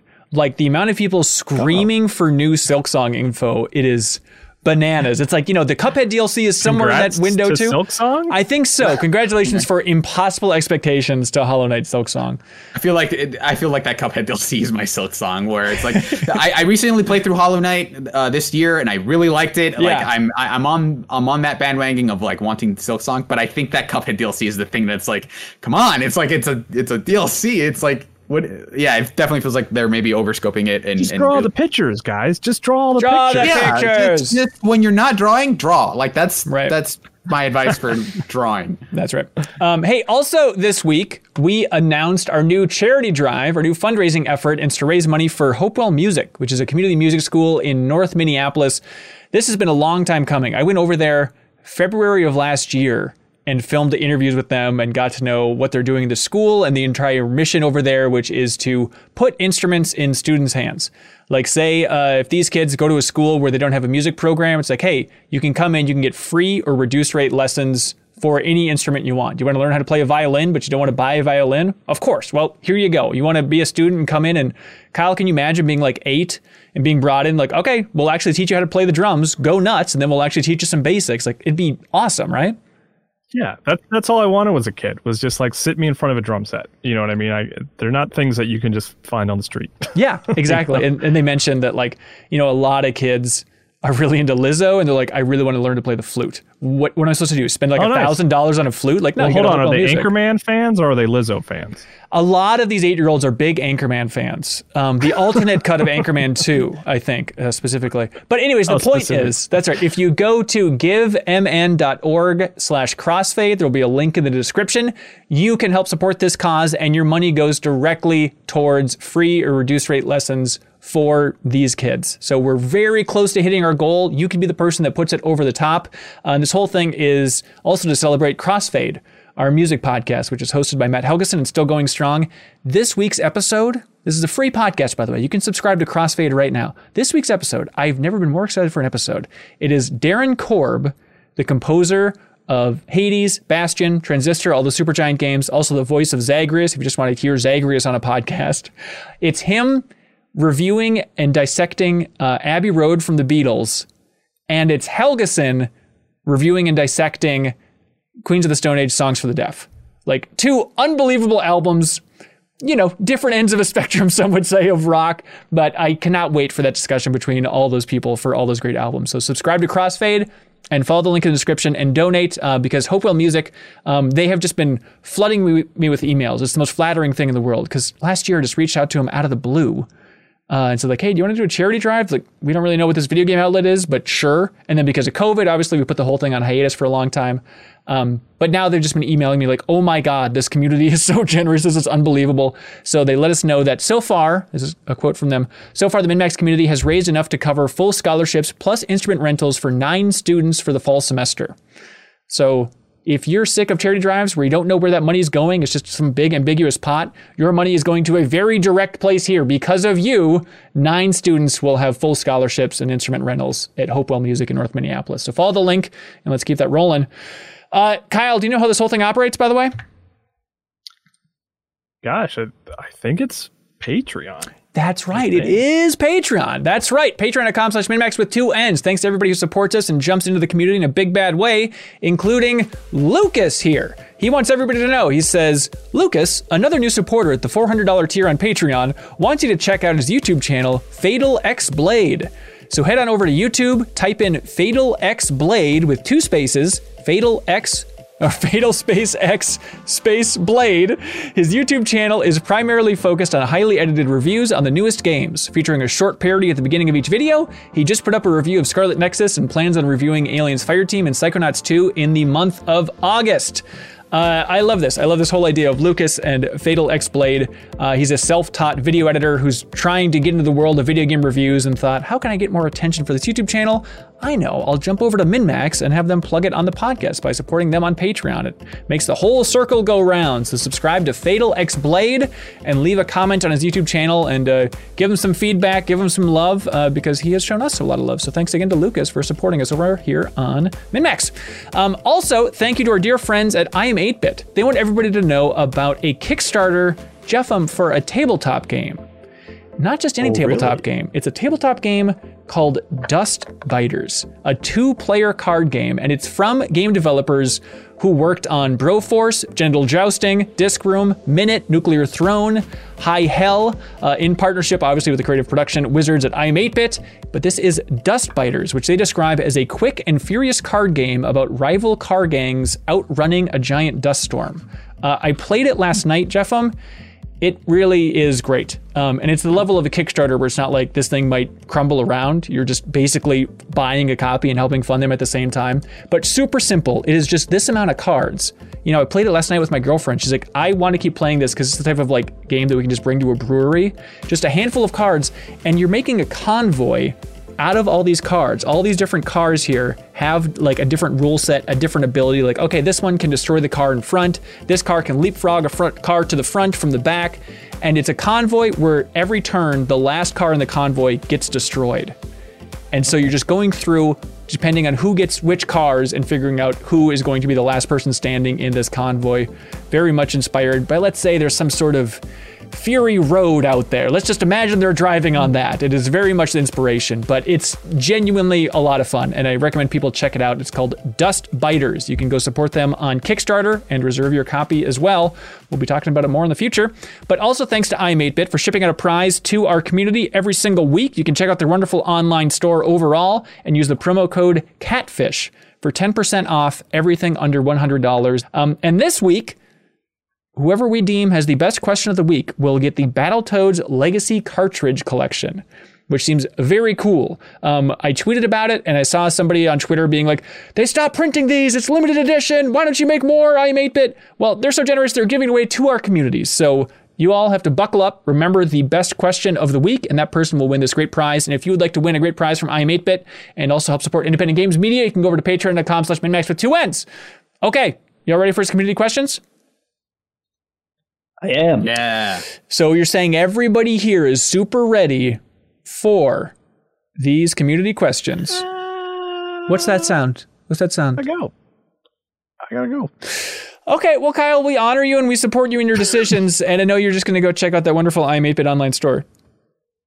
Yeah, yeah. Play some Axiom Verge 2. Yeah, Okay, you know cool. how it goes. All right. thanks for being I'm here, clapping. Kyle. You ready? Ready? Janet Garcia, welcome to the podcast. Hello. It's Smooth as magical. ever. Oh my God, it's all Flawless smooth transition. magic.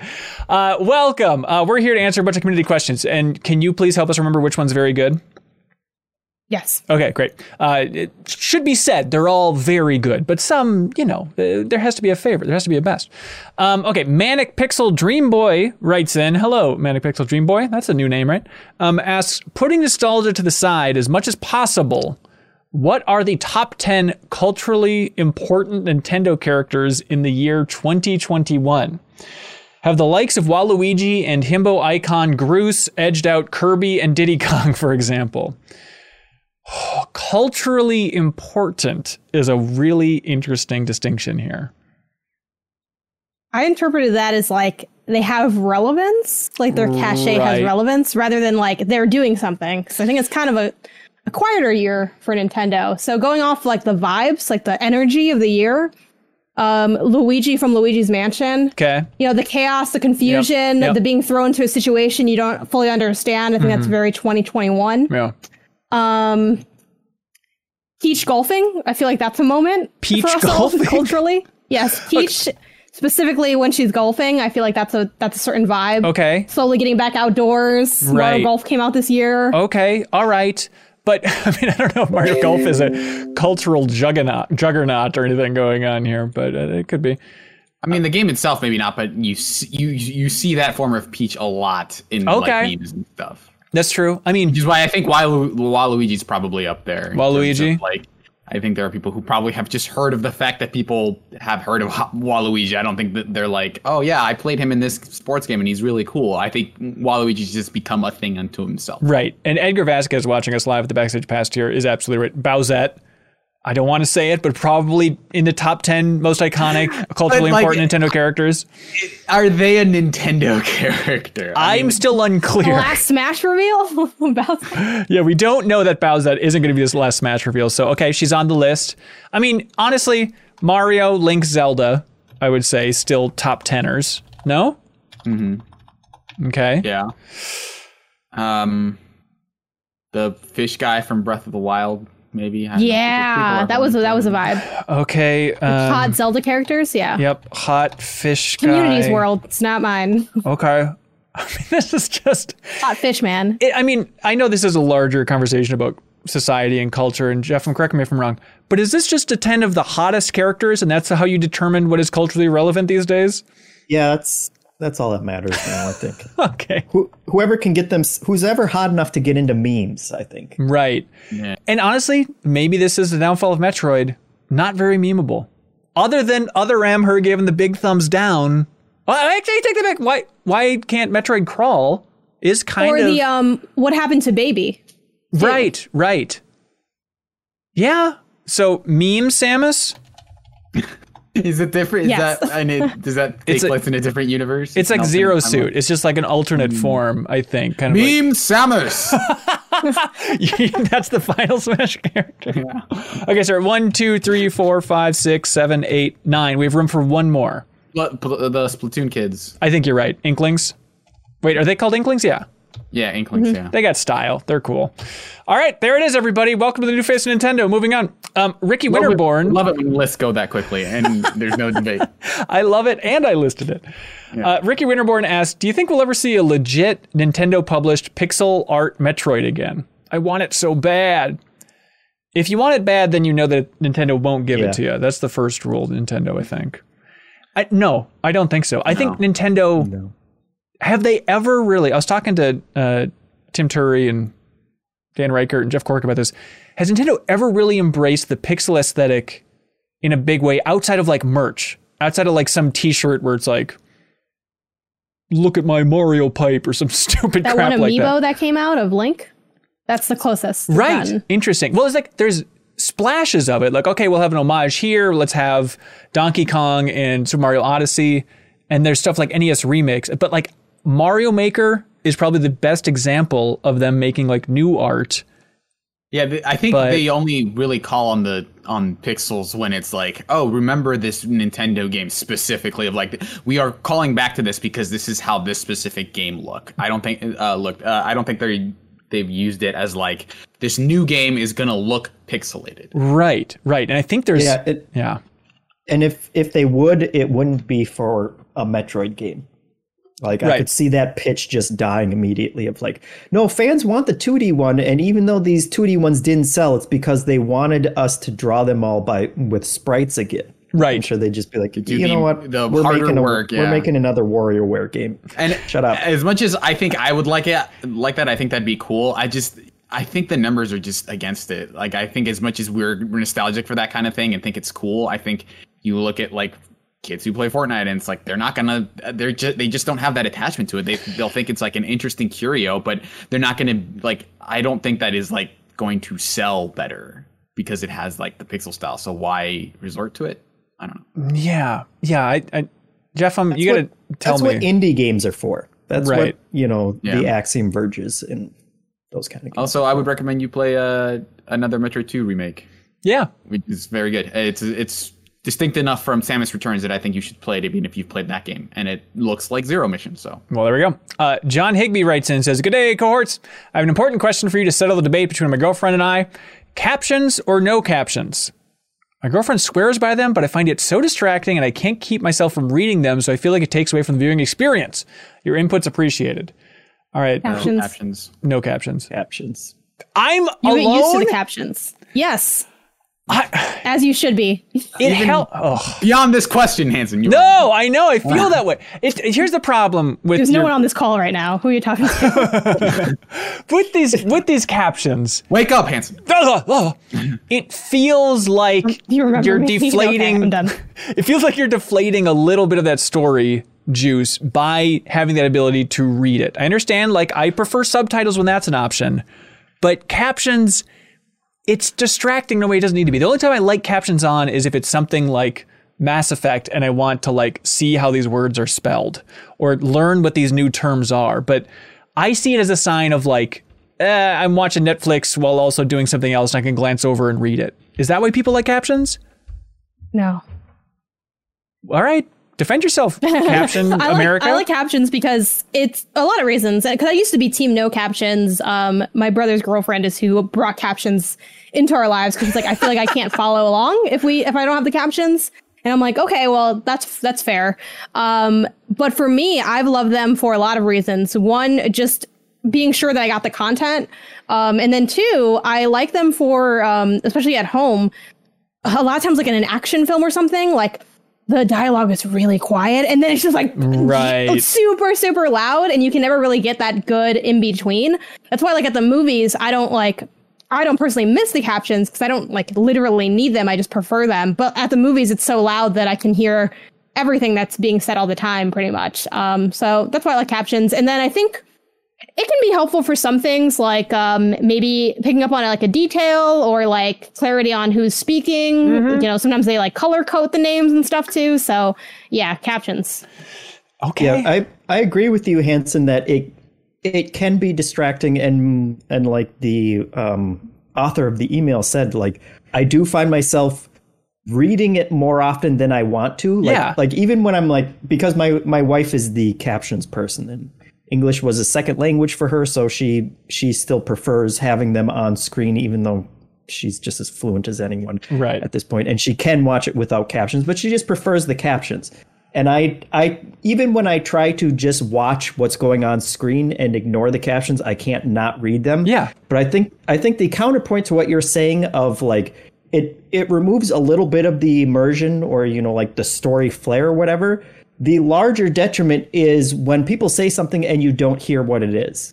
And I think if you if you watch something without captions, if if you had someone next to you in a hypothetical situation where they were asking you after everything that was said like what did that person say? I bet you would be blown away by like how much you actually didn't pick up That's up. true. That is It true. would, it would be like you know like 30% of the stuff that you say and I, I realize it when i'm at, when i can actually look at the captions and see what they said it's like you you end up missing so much more than you actually think you do and that can be a detriment to the story as well I So- definitely retain a lot more if I read it, and so like now it's just it, it feels weird even going to like movies recently where they don't have uh, subtitles. Which I will say, um, if you are at a movie theater at, at any point in the recent future, which I may not recommend, uh, uh, they some theaters will have like these little machines that will show you the subtitle that you can put on your like cup holder and stuff, and they'll Oh, really? kind of scroll subtitles. Yeah. Weird. Uh, so I've actually used those a couple times uh, in theaters. Although, like, I, I feel weird because I feel like I can probably watch a movie without them. I would prefer that people who need them, you know, like uh, people who are hard of hearing, um, use them instead of me. So I would almost say, like, if no one else is planning to use them, let me use one. But uh, I, I, I've It's not a definitely. rule. I've definitely had uh, grabbed one before, and I like I I I know that the whole reading thing, and sometimes you know, like in comedies, uh, you'll see the punchline before Yeah, it's, hate it, it's, it, it's it. enacted. But yeah, I think the, the benefit is that like I get to understand the, the movie better. Um, I, I end up retaining a lot more. Sometimes there's also the rare case where like you'll see a, a subtitle pop up for something that you didn't even hear, where it's just like, oh, I guess this is in the script, or somehow and you'll like sometimes you'll you'll get bonus dialogue, you know, uh, like sometimes where it's like, oh, people are like far away and like it's not meant to be intelligible, but you'll still see it in in the subtitles, right, uh, right. which is like kind of a neat bonus. All right. Well, I stand by no captions, but these are all valid I do also like that, like you were outnumbered three to one, and it was up to us to defend ourselves. Yeah, why did that happen? Yeah, wait a minute. This isn't fair at all. Hey, look at this. Another comment or another email, as Jeff would put it. Uh, Chris Cuevas writes a in distraction. and says, Hello, Hanson, Jen, and Suriel. With old video game stuff becoming more and more expensive as collector's items, I can only imagine we've all had to kick ourselves for throwing away various older systems and games. My question for y'all is what piece of your gaming history would you go back in time and tell your dumb baby self to be sure to hang on to? Personally, I'd tell myself to keep all those Pokemon cards. Yeah, I guess that's true. I have a. I had a, a, at one point a binder full of like I think a complete set of the first set of Pokemon cards, and I don't know where it is. It probably got stolen or lost somewhere. I'm pretty sure ha- I had a holographic Charizard and like the the original Pikachu or whatever. I had basically that full set, and now uh, I don't know where it is. I don't know could've that- a millionaire. Yeah, I don't know that market that well, but when people are talking about how Pokemon cards are bonkos expensive now, they're just talking about like some holographic GX Charizard, right? Or are they talking about like literally that first Like, wave that, holographic? That, that holographic first edition Charizard card is like probably worth a million dollars or something. what? Yeah. Probably. Is it I- really I- that I, card? I saw it. I think it is. It is that specific card. I think it was the card that, like, I think when Jake Paul had his like boxing match, Yes. that was the max that he made a necklace out of. Because it's like that is the status symbol of I am rich and have a lot of money and I'm a nerd. Also, Cyril, you should be looking for your Pokemon cards more. Hey, what are you doing? I'm pre- I'm like 99 percent sure they got stolen at some point because uh, like we this this specific house actually had a break in. It's probably so, just like, I'm propping up the sure printer just- behind you. Like, yeah, oh my god! Hey, look, a you million moved. Uh, yeah, I don't think I ever had anything that valuable. It's like I wish I didn't get rid of my old PlayStation. But that's just like for sentimental reasons, I guess. But did, was somebody secretly sitting on a juggernaut uh, at some point financially? No. No, it was always just worthless trash. No, I, just just, a I do lot just of- Mm-hmm. miss my stuff. I just miss my stuff in general. Like, um, I really wish I had my like, especially like original stuff. Especially as like it ages really poorly, depending like the material, like the actual product. Like if I had my original N64 joystick, that would be so much better because I took care of my stuff when I was a kid. Versus you go to like um, a store and get a used one, and like almost none of the con- the sticks feel right anymore. So just having like the retro stuff as like my original stuff would have been cool. Yeah. Uh, and I try to remind myself that when I'm thinking about getting rid of new stuff now, that like, what about future me will I regret this? Right, right. Just take a picture of it and then you're set for everything. It's kind of my new policy. It's on the I cloud. definitely, I definitely used to flip most of my games, and now I, I really regret it. Even though Yeah. that was like what allowed me to keep playing more games, you know. Uh, Same. There's definitely like I've been looking for a copy of Ghost Trick, and it's like eighty dollars or whatever when I just could have gotten it on on on DS originally. Yeah. Um, so just a lot of regrets about that that phase of my life. I also I also like that our parents' generation for our parents' generation was like my mom threw out my baseball cards and I and they're worth a million dollars now and for us it's Pokemon cards. Yeah. So I wonder what it's going to be for Pokemon is the new baseball. I've, Next I've, children? I'm always saying this. NFT things? I don't know. You threw Yeah. away my NFT. Um, Eric Clyde writes in and says, "Hello, Minotaurs. I don't know if I've heard Minotaurs with two N's yet, Eric. That's very good. I like it. Um, I was at a wedding a week ago and I need a debate settled. Okay, let's do this one at a time. I'm curious to how you guys would react to this. the So, Pokemon hang on. So, so hold with your answer. Hold strong. I was at a wedding, need a debate settled. Probably 30 people weighed in on this, and I need to know the correct answer. What do you call? Don't answer. What do you call a long sleeve shirt that has buttons? Okay, uh, everybody but Janet, take off your headphones. Let's see what Janet answers. It's just me right now? Yeah, okay, hang on. Wait for Suriel to take off his headphones. I don't know what he's doing. Okay, okay. What do you call that long sleeve shirt with A buttons? long sleeve shirt with buttons? a what shirt? Oh, oh God. I don't know. It, I don't have a word for it. It's a long sleeve shirt with buttons. okay. I have no word for it. I've never described Blank it. blank shirt. A button. Yeah. A button blank shirt.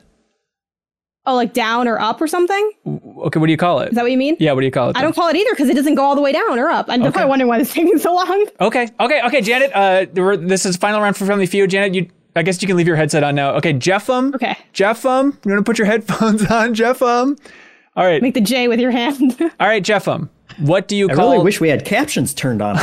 what do you call a long sleeve shirt with buttons? um I would probably call it a button-up shirt or a dress shirt. okay, great. All right, Surreal, Surreal, Surreal. Put your Suriel. Put your. Okay, what do you call it? Surreal. What was the? A long sleeve shirt that has buttons. but they're only it at the dep- top, Is right? it like the? Is it oh, they're anywhere. Okay, well, a never long mind. I didn't have a long I'm sleeve sorry. shirt with with buttons? Yes. A I probably just.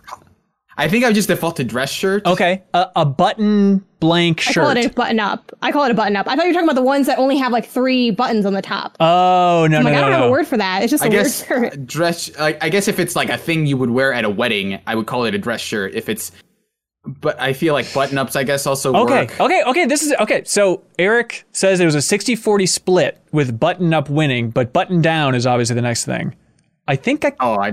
I had my answer before I, I thought too much about this. Now, I think button down is what I would call this thing. A button down shirt?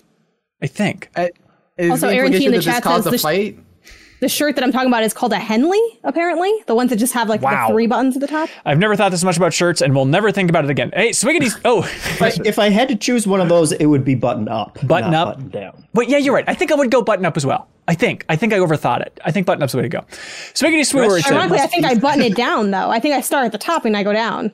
maybe that's the difference. Maybe that's why You're some people going, call it one. Who's going from the bottom up? oh, I go from the bottom up. Absolutely from Are the you bottom up. serious? I- I oh, start oh in my the middle. Gosh. How are you I a real start, I start like in the middle and Yeah, and then do okay, it I'll give you that. simultaneously. at I the might same be in the middle. I might Go be in the evens and then odds, diagonal if possible. Hey, look at this one. Uh, Swiggity Smooth left a comment and saying, "What video? What's a video game power up item that's supposed to be beneficial, but that you would rather not pick up?" For me, it's the regular grenades in Halo. Why do we need anything other than the plasma grenades? I just want the plasma grenades. I understand. I understand. oh, I I thought he meant in real life, Oh, and I was gonna say the fire flower. because you Because- don't want white clothes. Well, because throwing fireballs, I don't think is would be that helpful in the real world, and also I bet it would be like a spicy food kind of thing where it would burn on the way out. They would burn your hand or your butt. Eh, Hey, leaving it up to you, pal. it's a button down situation. But, but what what is throwing fireballs going to be? What are you good talking for it in about? real life. You go to a bonfire and people are, you know, flicking. That's not an everyday. I don't go to a bonfire every day. I would if I could shoot This wasn't the fireballs at question, them. But it's, it's like if you take the if you if it's like a, a cost analysis kind of thing, it's like I'd rather I could just use a lighter for that. I don't need to like fundamentally Oh. alter my life so that I have to shoot fire so that I shoot fireballs all the Oh, you time. kidding me? You- just okay, like, just here's- so that the one time what- I'm at a bonfire a year that it works. Here's what you would do with it though. You go to any lake and then you just rah, and you just shoot it and you're it's just like dissolving into the lake just psst, and making cool sounds and not you- hurting you have to anything. Screwing up the whole You have- ecology of Then the. by with a little blast of fire, that's fine. Okay, but Fish aren't okay, that's die you can from do that. for like five years, and then if like the one time you accidentally light somebody on fire, no longer worth it in anyway. So this is in the off chance that there's a person swimming underwater and they're coming up no, from no, no. from I'm the- saying like No, if you can suddenly, day, dude. if you suddenly, gonna it yeah, off. Okay. If- yeah, if you're just sitting on the couch and, the- and it's like hand me the remote and you light them on fire. There's no indication that you're not in control. Like Mario isn't like Yeah, "Blah, blah." you do stuff- Mario's never You do in stuff that- control. you do- Fireballs go everywhere. Yeah, That's not you true. do stuff accidentally all the time. play. It's always at exactly the same angle. He's so much in control. Yeah, but like you matter. you do Doesn't stuff matter. accidentally all the time. Not Mario, and that's all we have for a reference point for this. So I'm grabbing that immediately on Jeffum's train of thought. I'd rather have a cape. In general. I'll say for the for the actual question. Oh, uh, yeah. a turbo boost mushroom when we're racing in Mario Kart on Rainbow Road. Yeah. I don't want. Okay. Or also, a lot of Mario Kart power ups actually I got beef with, and you can argue it's because I'm a bad Mario Kart driver, and I'm not going to fight you because I'm not that good. Never really got the drift down. Mm-hmm. It is what it is. Yeah. Um, the the you have all the items. What kind of sick roulette is this game where you have all the items? You know, you're just clicking and random things are happening. Right, Hate right. that power up. That's, Terrible. that's definitely a risk. Yeah, that's fair. Mine's boring. It's like in amplitude and frequency, there's a power up that slows you down, which is cool. It's like, oh, it's just really tough button combo for this, uh, you know, for the music rhythm game.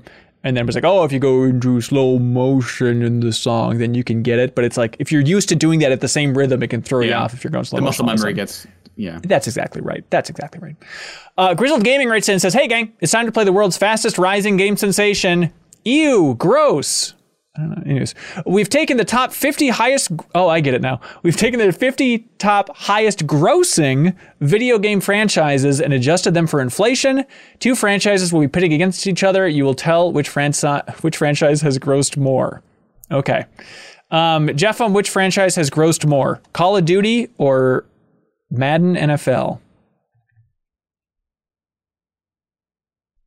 Uh, all time. All time.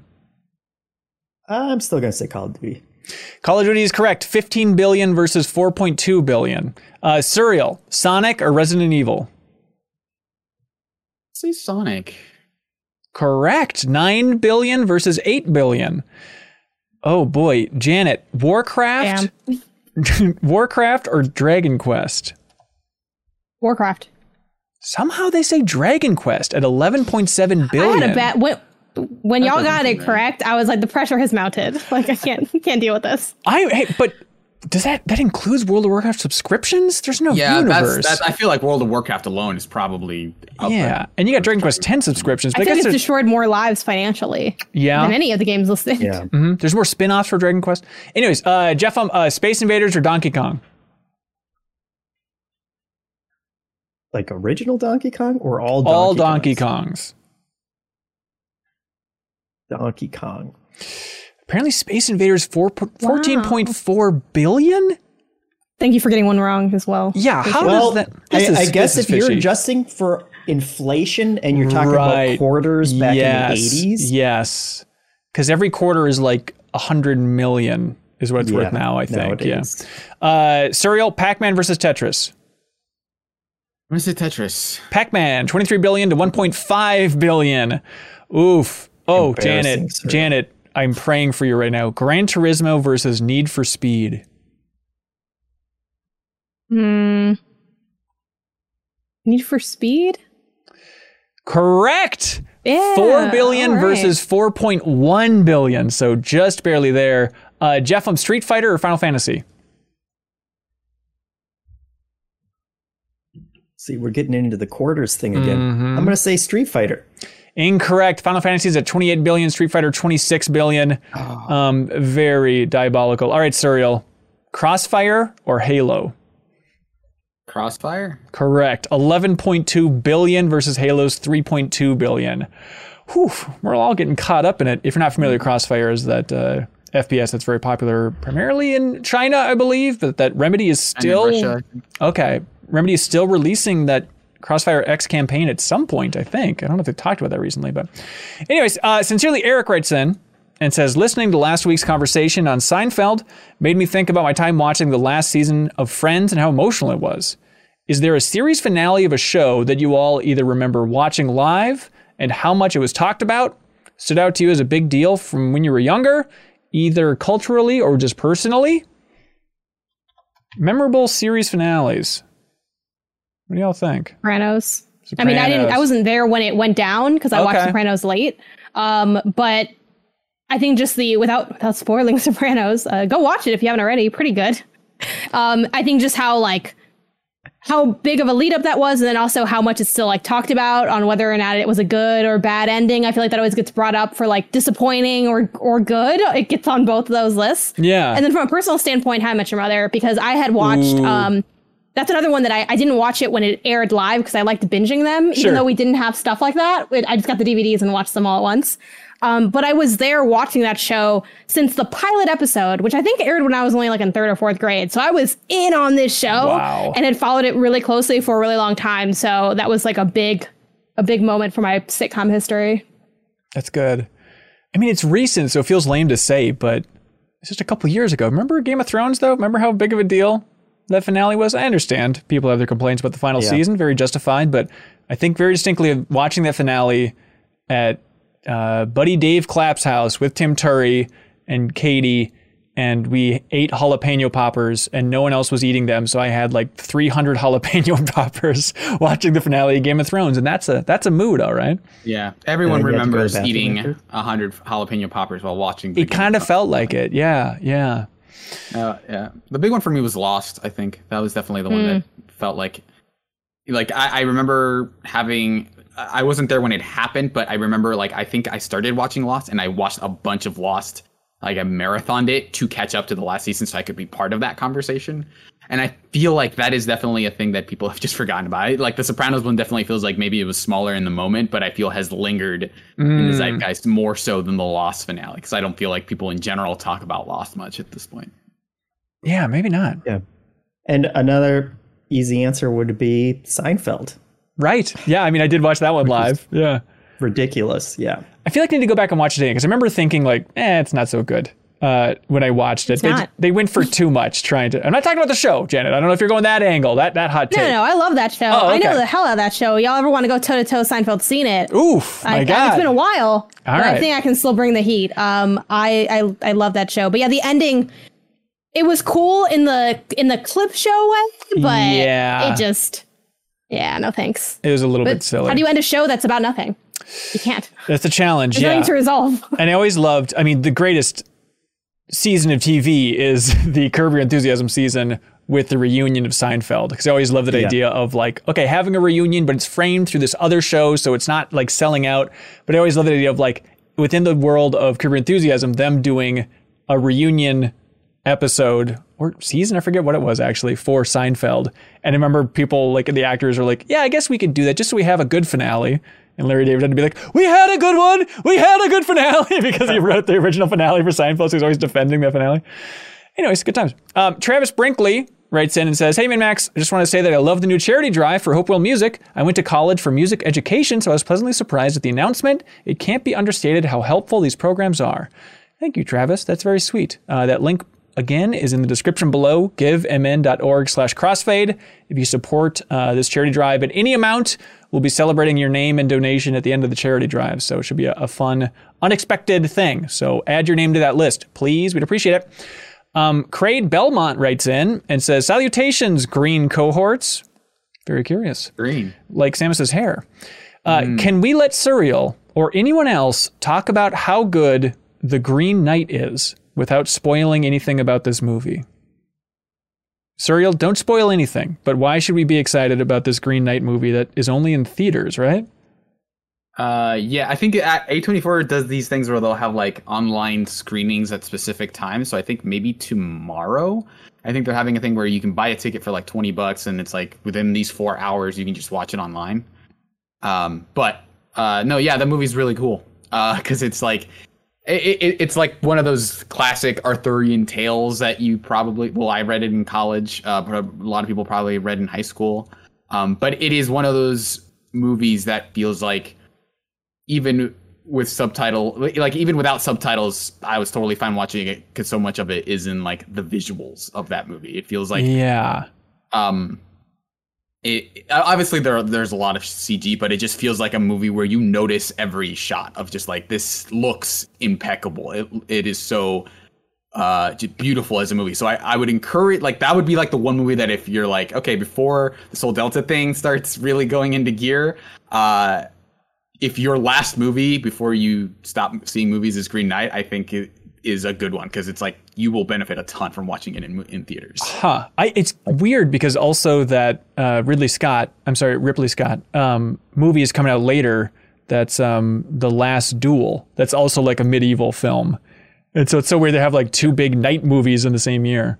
Yeah, but like yeah, that movie is is so well directed. Like it is it is one of those things where it is a story that people have like been telling obviously for for a long time, but it it is one of those things where you can interpret it so many different ways of like oh this is obviously here's the set events that happen in the movie but like you know what what this particular twist on the story means and like you know there's a lot of like layered meaning and stuff that Okay. benefit from multiple viewings and like Dev Patel is really good in it like the premise it, it feels like it lingers on a very simple concept in these really powerful ways like I I love that movie Well, there we go. I'll check it out. Uh, Green Knight, name of that film. Uh, Spencer Price writes in and says, Hey, Benny and the Jets, if you could have Jeffem sing the chorus to that song, that'd be appreciated. I don't know. Okay, what great. Song is that. I didn't Oh, know John? that. I didn't know that song until college when my roommate Yeah. would always. I, sing it I just want to point out real quick that Yeah. okay, and so every week Hanson will post a list of questions in in our Slack channel that is just like vote on whether you like these or not, and Uh-huh. like you know the most popular questions ends up being uh, ends up being on the show, but like he will throw in these curveballs of just like no, I am using my executive privilege to just push these questions. To through be fair to me, I wasn't done with this question yet. That was just the Okay. intro. It then goes on and says something that you all said you were champing at the bit to talk about, uh, saying, let's talk about cloud gaming, though. More specifically, Okay. Stadia. See, He slipped this in was on the I you were not briefed on the first anger portion. because I I'm did here not for Jeff. I'm here for it. I can't brief you Jeff for needs to everything. drink his coffee. Anyways, hey, we all know the launch was subpar, but the tech has always worked. Meaning, even though some features weren't available at all at launch, you can still stream games on a fairly low internet connection on all your devices. Do you think cloud gaming is still the future, and or has Stadia's unstuck landing pushed back that inevitability? I'm puzzled when I see people complain about storage space, downloads, cost of the next gen consoles, etc., and then scoff at cloud gaming because its business model. Why do gamers dunk on wonderful things? Is my faith in cloud-based gaming misplaced? Great question.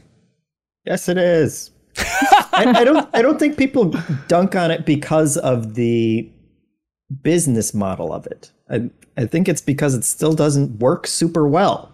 Like that, the lag between what your your input and what happens on the screen is still too high. Have you played with the xCloud stuff yet, though, Jeff? I have. I oh, tried, really? Well, it was on my phone, Yeah. so that may have also contributed to it. But I tried with uh, Yakuza, and I was like, "Oh my god, this is coming up! Like this is actually loading. Here it is. This looks amazing." And then it was so it was so laggy that it was unplayable. And that's Really? a turn-based game, but it was just kind of trying to run around the city. Which again, you know, you're using like touchscreen controls for it and stuff. So I know it's not the it's not the best case, but it's just that technology has a while to go until we're going to need like quantum computers before you're pulling that off. Yeah, or, or just not have you know American style internet, where, which is a lot, We're just kind of lagging behind uh, a lot of other countries. But I'm thinking quantum computers coming first. okay, Yeah. all I right. like this quantum computer idea. I feel like we keep coming back to the quantum computers. Yeah, it definitely just really want like it, no matter Come putting on, the man. streaming stuff on- aside. Uh, He's I in the think pocket of big computer, so I think the big thing that kind of rubs people the wrong way is that I think these companies always pitch these concepts as like this is the future of gaming. Right, like, right. This is the thing that'll like this is the next step forward, and this will replace every like it. It feels like no, in ten years we're all going to be only streaming games, and that's because that's the future, and like it, like always think forward kind of thing. Whereas I think the xCloud stuff is maybe the most level-headed application of it in that it's still not perfect, but it feels like okay, this is an additional option and not a replacement to what I already have. I think that is that is where this thing is going to thrive. I think that the Steam Deck even uh, kind of struck me as odd that uh, Steam just didn't go for like, hey, for a subscription fee, you can just stream our games to your phone. Like, I think there is an app that sort of lets you do that on Steam, but I might be wrong about that. But it feels like they would make a bunch of money if Steam if Steam figured out how to like just turn their huge store into a business model and then just had you stream those games. It feels like that's and that's what I would want. It's just like a way where it's like, hey, if I'm out, if I'm not at my desktop, I have the option to just stream the games because you can sort of do that now, but it's kind of really rudimentary. Yeah. What is that service called? There's some Steam. Always, it's like you can do a lot of things that you just never really factor in. Yeah. Yeah, they- they're not No, really good at them quite advertising a of work. their. Eh, like I remember having the um what is it called? It's the thing that like it's like a little box you can plug into your TV where you can basically like play P- no, no, but it's kind of similar i- idea, but like you can play your S- Steam games but on your like TV without actually like having to plug in the PC itself to the TV. Steam I Link. forgot what it's called. Steam Link. Yeah. Yes. Um, I feel like you secretly knew that and just gave me fake answers until you got there. go. But yeah, like it didn't. It when it worked, it was cool, but a lot of times it was a little bit of a pain, so I didn't end up using it very much. Um, I think yeah, though, like Cyril hits the nail on the head with it. You need a fulcrum. You need to kind of ease people in because like there will always be people that resist change inherently because it's different and like that's not what I'm doing and what I like to do. Uh, even to put myself on blast, I love physical media and like having um, the fact there's like discless or like you know consoles out now is you know a bit of a trip. And one day they might have that as the only option, but for now they have the option for disc. So I'm going to go disc for my PS5, but. You can tell that's slowly going away, and no one was really like broken up about it. Most, a lot of people, that was one of the most popular models when you were trying to pre-order one. So I'm definitely in the minority, and I will slowly be edged out of the discs and the cartridges and all that, but I'm just going to hold on for dear life until Stadia comes for us all. Yeah, I don't know if you saw that headline that just popped up about um, the studio uh, Typhoon Studios that released. Um, oh, Jeff, um, help me! That Dan- Journeys to a Savage Planet uh, that came out at the beginning of last year. Um, former Assassin's Creed 3 creative director, Far Cry 4 creative director, all that stuff. Um, but they were bought by Stadia. Then they were released by Stadia, and they just announced now we're back as Raccoon Logic, and it's this basically the same team, and we also own the IP for Savage Planet and all of the tech. And it's just that classic idea of like, what is Google doing? So they just like paid a bunch of money to own the studio, absorbed them for a while, realized, eh, Stadia, it seems like we're canceling all Stadia projects, which I'm still waiting to see that Harmonix project, whatever form that takes now, probably freed from Stadia's grasp. But then they just spit the studio back out. It's like, how is that? How is that in any way profitable for these corporations? Yeah, it's almost like Google doesn't know what they're doing. I think that's it. I think that's it. Um, Fork wrote in. Thanks for the insight, Jeff. Fork, no, that's perfect. Yeah, want? no, that's it. Fork wrote in and said, MinnMax, uh, some games in Japan have completely different English names or translations than in the West. For example, Resident, Resident Evil is known as Biohazard in Japan. Let's see if you can guess the English titles or direct translations for these Japanese games. Psycho Break. Surreal, do you remember what that one is? Uh, no. Evil Within. Evil Within was Psycho Break. Uh, Janet, Triforce of the Gods 2. I, I got I got nothing. Link Between I was Worlds. to give me the Animal Crossing one. Oh no no no. Um, all right, Jeff. Oh, I guess not Jeff. Um. Uh. Okay, Jeff. Um, I'll give you this one. Uh. There's a game called Violence Killer. In Japan, do you know what that is? Violence killer? Yeah, it's very. It's on the tip of your tongue. Just say the first thing that's in your mind. You got it. No more heroes. Don't be an idiot. No, it's Turok 2 Seeds of Evil. Turok 2 Seeds of Evil, everybody. Um, Suriel, It's a Wonderful World. The world ends with you. Hey, good job. Way to go. Um, and of course, the bonus movie round for everybody. This movie just came out and it's called Wild Speed Jet Break. Fast and Black the Widow. Furious. There we go. Fast and Furious, Black Widow, Wild Speed Jet Break. All right, thanks, Fork. Um, Chandler Miller writes in and says the four of you are going on a weekend getaway together. Oh, I Uh, know. I forgot to tell you. Um, also, money is no object, and you can go wherever yeah, you love want, this getaway. however you want. The only conditions are that it's just the four of you, no other guests, and you all have to agree on where you're going. Where are you going? To go to Italy because Jeff and Mug was already down to go. So Hey, you got my vote. And honestly, for Better Quest, I'm following the news in Italy all month, and so that would really help if I was actually in Italy. Thurl, you down for this Italy trip? Please Let's be cool. it. Yeah. Hell yeah. Take There that. Chandler. Wow. We stumped you immediately. Come on. Come at the king. Best not miss with these questions. Uh, what do y'all think for a question of the week? I think I think the fact that I'm going to Italy makes me think that last question is probably the winner. Right? Yeah, I think Chandler's I mean, paying I'm, for I, it. am gonna go pack my bags right now. Uh huh. Uh huh. Solid. Um, I like the simple, uh, simple captions, no captions. Does anybody else have a favorite? Um, Series finale, the franchise, cloud gaming. The power up was kind of cute because like up? most of the answer was not the question. That's true. I feel like that that's very on brand. That's you can true. go, and Jeff, where are you leaning? I don't know. It's too too many good ones. Don't ask me. Ask someone else. Okay, backstage pass. Where are you leaning? You have to tell us. Okay, Suriel, are you leaning in the direction? Uh, I think the captions one is good, and I like the cloud streaming one. Okay, and Janet, your your ride or die on power up. Uh, no, I think if I have to pick between Suriel's, I'd pick captions. Okay, let's go captions. John Higby, congratulations. We'll ship you out a prize. It is the Battletoads Legacy Cartridge Collection uh, from I Am 8-Bit. And now it's time for something we like to call Get a Load of This. Jeff, um, I'd love to hear what you want us to get a load of. Oh, you cut out there. Uh, I'm guessing you want me to do it first. Yes. I didn't. I didn't hear anything you just I said. didn't hear a name either. Oh. I was just like Oh, really? is him I talking that's to too quick. himself. Like, I So is there- it's a real like, test. The key part was cut out. Well, I said loudly and proudly that I'd love to hear Jeffham's, I mean Suriel's take on on get a load of this. Yeah. So, uh, in case you weren't aware, the Olympics have been going on. Um, Ah, yeah.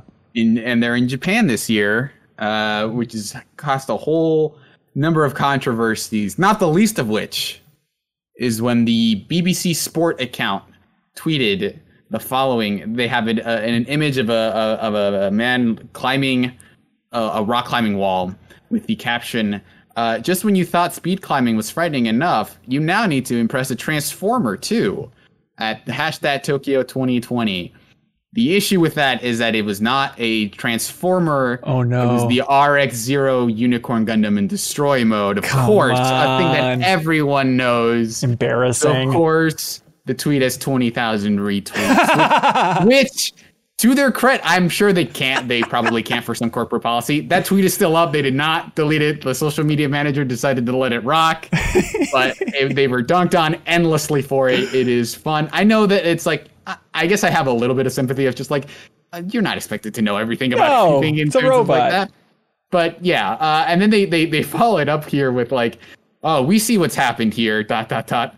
Uh, but who would win in a fight uh, in an Olympic battle between a Gundam and No, uh, no. in a Gundam between a Gundam v Transformer? And people were just like, no amount of, of tampering this down is gonna let you live this down. BBC Sport, you messed up. I love it. Uh, there's links below uh, for all these if you want to click through and see stuff. them. Uh, mine is uh, kind of simple. Um, it is a video that popped up that doesn't have that many views, but this is what I live for: is under the radar, um, unguarded old Nintendo videos. Like there was a video that popped up a while ago where it's like, here's just like all of the B-roll that was shot in 1991 for this news report on the Super Nintendo within Neo, uh, Nintendo's headquarters, and it's just like, you know, just people sitting at their desk for 30 minutes. But that's what I love from that era. Uh, dork, I understand. But uh, this one is from 2000, uh, and this is an internal video um, where Nintendo employees are being shown the Game Boy Advance and the GameCube for the first time, and like the connection between them. So it's a lot of like cool old tech demos, like real time tech demos running on the GameCube and stuff. And it's in the uh, American office. Um, it takes place uh, with Michael Scott there. Um, but it's very fun. It's an old internal VHS, but there's a link below if you want to watch how Nintendo was explaining to its own, own employees like what was cool about the Game Boy Advance and GameCube. Did back anybody in the freak day. out? Did No, anybody everyone was surprised it No, cool." this is not the vision of this company. Just throwing stuff around. Handles are dumb. You're very dramatic this episode. That's how we're feeling. Gunpei Yokoi would be rolling in his grave. Uh, all right, Jeff, what do you got? Uh, get a load of this, which neither Hanson nor Suriel said, so theirs don't count. Uh huh. Oh, crap! Uh, this is a you- it's a YouTube review of a podcast service, but really the get a load of this is just the service. It's called Descript. Uh, and it's it's basically a podcast service where you you record podcasts right in like their browser or whatever, but it uses AI in yet another impressive and creepy way. Where um, as you're recording your podcast, Hanson, you should check this out. Yeah. But as you're recording it, it will automatically um, transcribe everything that's being say being said and show you like in text form everything as you're saying it but then you can go in and if you like edit out a sentence it will remove it from the audio as well so you can edit mm. after the fact all of the text but apparently in the premium version of this which is what's so interesting about it you can actually edit the words too and it will ch- it will up. add in like a deep fake of your voice and and say whatever it is that you're changing it. And so this demo of it like they have they have rules about it like you have to read an entire script for it to learn your voice and stuff like that. Yeah. And that's how you give it permission and stuff. But the when he actually demos it like it is you you can kind It sounds like this for everybody else. what a perfect spot for him to break down. well, in the meantime, it's crazy. I don't know if you heard about that debate about the Anthony Bourdain documentary. Um, Yeah, that Yeah. it uses some amount of deep fake stuff. right. It like pieces together using his voice. Like they have emails from him in the movie. And apparently in an interview, somebody asked, like, what's with these emails? How do you have him reading his own emails? And the director's like, oh, actually, funny you ask. We don't. We just deep faked it and pieced together clips of his voice to make it sound like he's reading his own emails. Isn't that cool? And the world said, no, that's not cool at all. Well, uh, Jeff, I'm stuck in the it. vacuum of time forever. Um, but Janet, do you have one? yeah. Get a load of this. Um, mine's kind of similar to Suriel's, except they did end up deleting this. Um, a while ago, Tik like Starbucks' TikTok did a promotion with like Chance the Rapper uh, to have him presumably make a beat. I don't I don't know if he made the beat or was given the beat, but he like drops his beat and then says like duets are on, like you know stitch this with and like rap over this beat. But the beat's like really real. It's it's something like I've never heard before, and uh, he got clowned really hard on the internet, and they had turned off comments. They turned off the duets and stitches, and and now they finally just deleted the whole thing. what was so bad about the beat?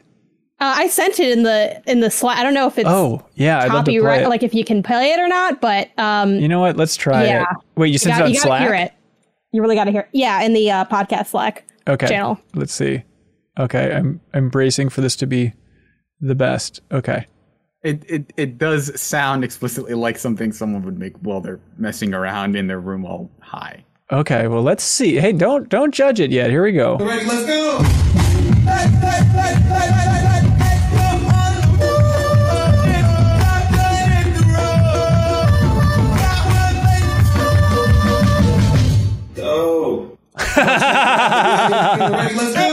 Oh crap, we can't stop Don't it. Cyberbullying people. Oh, By any means, like I even think I even think the mean stitches. I, I know he's like famous and stuff, and it can come as a drain. But I'm like, I don't think you need to. I wouldn't make anything mocking this explicitly, but it was, it it was rough. It was it's like, okay. Sure, well, sure. at this point, what are we gonna do? What are we gonna do with this? Right, It, right. it, it doesn't help that like here is a, a thing that is supposedly supposed to show off this person's musical prowess, and then like the audio, the recording just quality of the audio Yeah. is abysmal. like in terms of just like I just recorded it in my apartment. We didn't even like somehow have a direct hookup for this TikTok. Like it, it was, it was not a uh, good idea to do it the way they yeah. did. Uh, Deepfake Jeffem, do you have one from the community in the Discord? I do. Uh, get a load of this. This one is from Nico, and it's an article. It's an article from the Guardian that's unfortunately titled "Rice Rice Baby," but it's all about how uh, in Japan they are selling um, like little bags of rice with a picture of a baby's face on it, and it's to send to relatives who can't get together to like see and celebrate a new baby. And so you send them this little baby that's basically a sack of rice with the with the picture of it so that they can hold it. And the the amount of rice oh. is perfectly weighed out to the weight of the baby once they're they are born. Well, that's great until the point that you have to eat your baby. Well, you don't have to eat the rice, Hanson. It's Don't all rice. what you parents do metaphorically eat their babies? Oh, that's a about it. very good point. I hadn't thought about it that way. Fried, I like mine. Um, thanks everybody who submits uh, great questions. Thanks everybody who submits get a loads of this in the Discord. Those are always fun to go through. It's the most active news channel in the world is in the Discord to get a load of this channel. It's always fun stuff pop up in there. Um, that's it. Uh, let's see. We have coming up in the future, we have Trivia Tower. This month's episode of Trivia Tower is happening Monday, August 16th at 7 p.m. Central. If you were listening to this, you probably know a thing or two about video games, so why not put your knowledge to the test and win some great prizes? Number one winner wins an Astro A40 headset, but we're also giving away game codes for Knockout City, uh, Death's Door on Xbox and PC, um, Loop Hero, uh, Chicory, which is Janet's game of the year currently, yes? Yep. There we go. You can win all of these great game codes just by answering trivia questions correctly and helping to support independent games media at the same time. So you can play if you support us at any tier. So now is a great time to go to patreon.com slash minnmax with two ends and support us and compete in Trivia Tower or just unlock all those other benefits. We'd appreciate it. Um, oh, I should mention uh, our guest co-host for this month's episode is Tina Sanchez. Uh, going back to One Up. I was a huge fan of hers back at One Up and EGM. Uh, she then went on to be a producer on the Call of Duty series, Apex Legends, the new God of War, uh, and now she's back to the indie world um, at Gravity Well, uh, working with that team as a producer as well. So it'll be fun to talk to her a little bit about uh, her journey through the game industry, but also she knows a ton about video games. So she's an unbelievable good sport so far for lining up everything with Trivia Tower. So thanks to Tina Sanchez, and if you're an old One Up fan, you can impress an old One Up member by jumping on and competing video game trivia. Um, Janet, do you have anything you'd like to plug? Um, I recently did two reviews. Um, I did a review of uh, 2D Top D, which was a uh, 2D and Top D is actually Oh, full name of yeah. the game, and it's uh, yeah that, that like multi like you have a 2D and a like a um like I guess a 3D perspective. I guess technically like you're kind of activating on two planes. The puzzle game. Uh, I really liked it, um, so I recommend it. You can check it out on um, my site Pen to Pixels. Uh, it has a company YouTube channel as well, and I also reviewed Button City, uh, and I like that as well. Uh, not quite as much as 2D and Top D, but I enjoyed it. It was a cute little adventure game, and I think if you um, like that style, you'll probably enjoy that one too. So Sweet. yeah. Love it. Great. And thank you to everybody who has joined the thank you crew over there on Patreon. Uh, so thanks to everybody who supports us at that $50 tier. We thank them and they thank us. And we send out actually custom thank you videos to all these people as well. But thank you to Fatal X Blade YouTube channel, the State of the Scene podcast, Joshua Busey, Clemens Zobel, Chris, I am 8-Bit, Zachary Pliggy, Ludwig Roque, Andrew Yurkowitz, Andrew Vala, Beaten Down Brian, Best of the Rest podcast, Jawar Hello, Mercurico Torreno, Call Me By Your Game podcast, Mark Seliga, John Higby, PrettyGoodPrinting.com, Clint Farley, Drew Waranis, Steve Bamdad, Starkiller, Logan Kraus, Purebred number six, Chris, Spider Dan, Slick Nick, Spiral in Your Eyes, Preetham Yarlagata, and Dan Vallone. Thanks so much, everybody. Be good, have fun, let's go.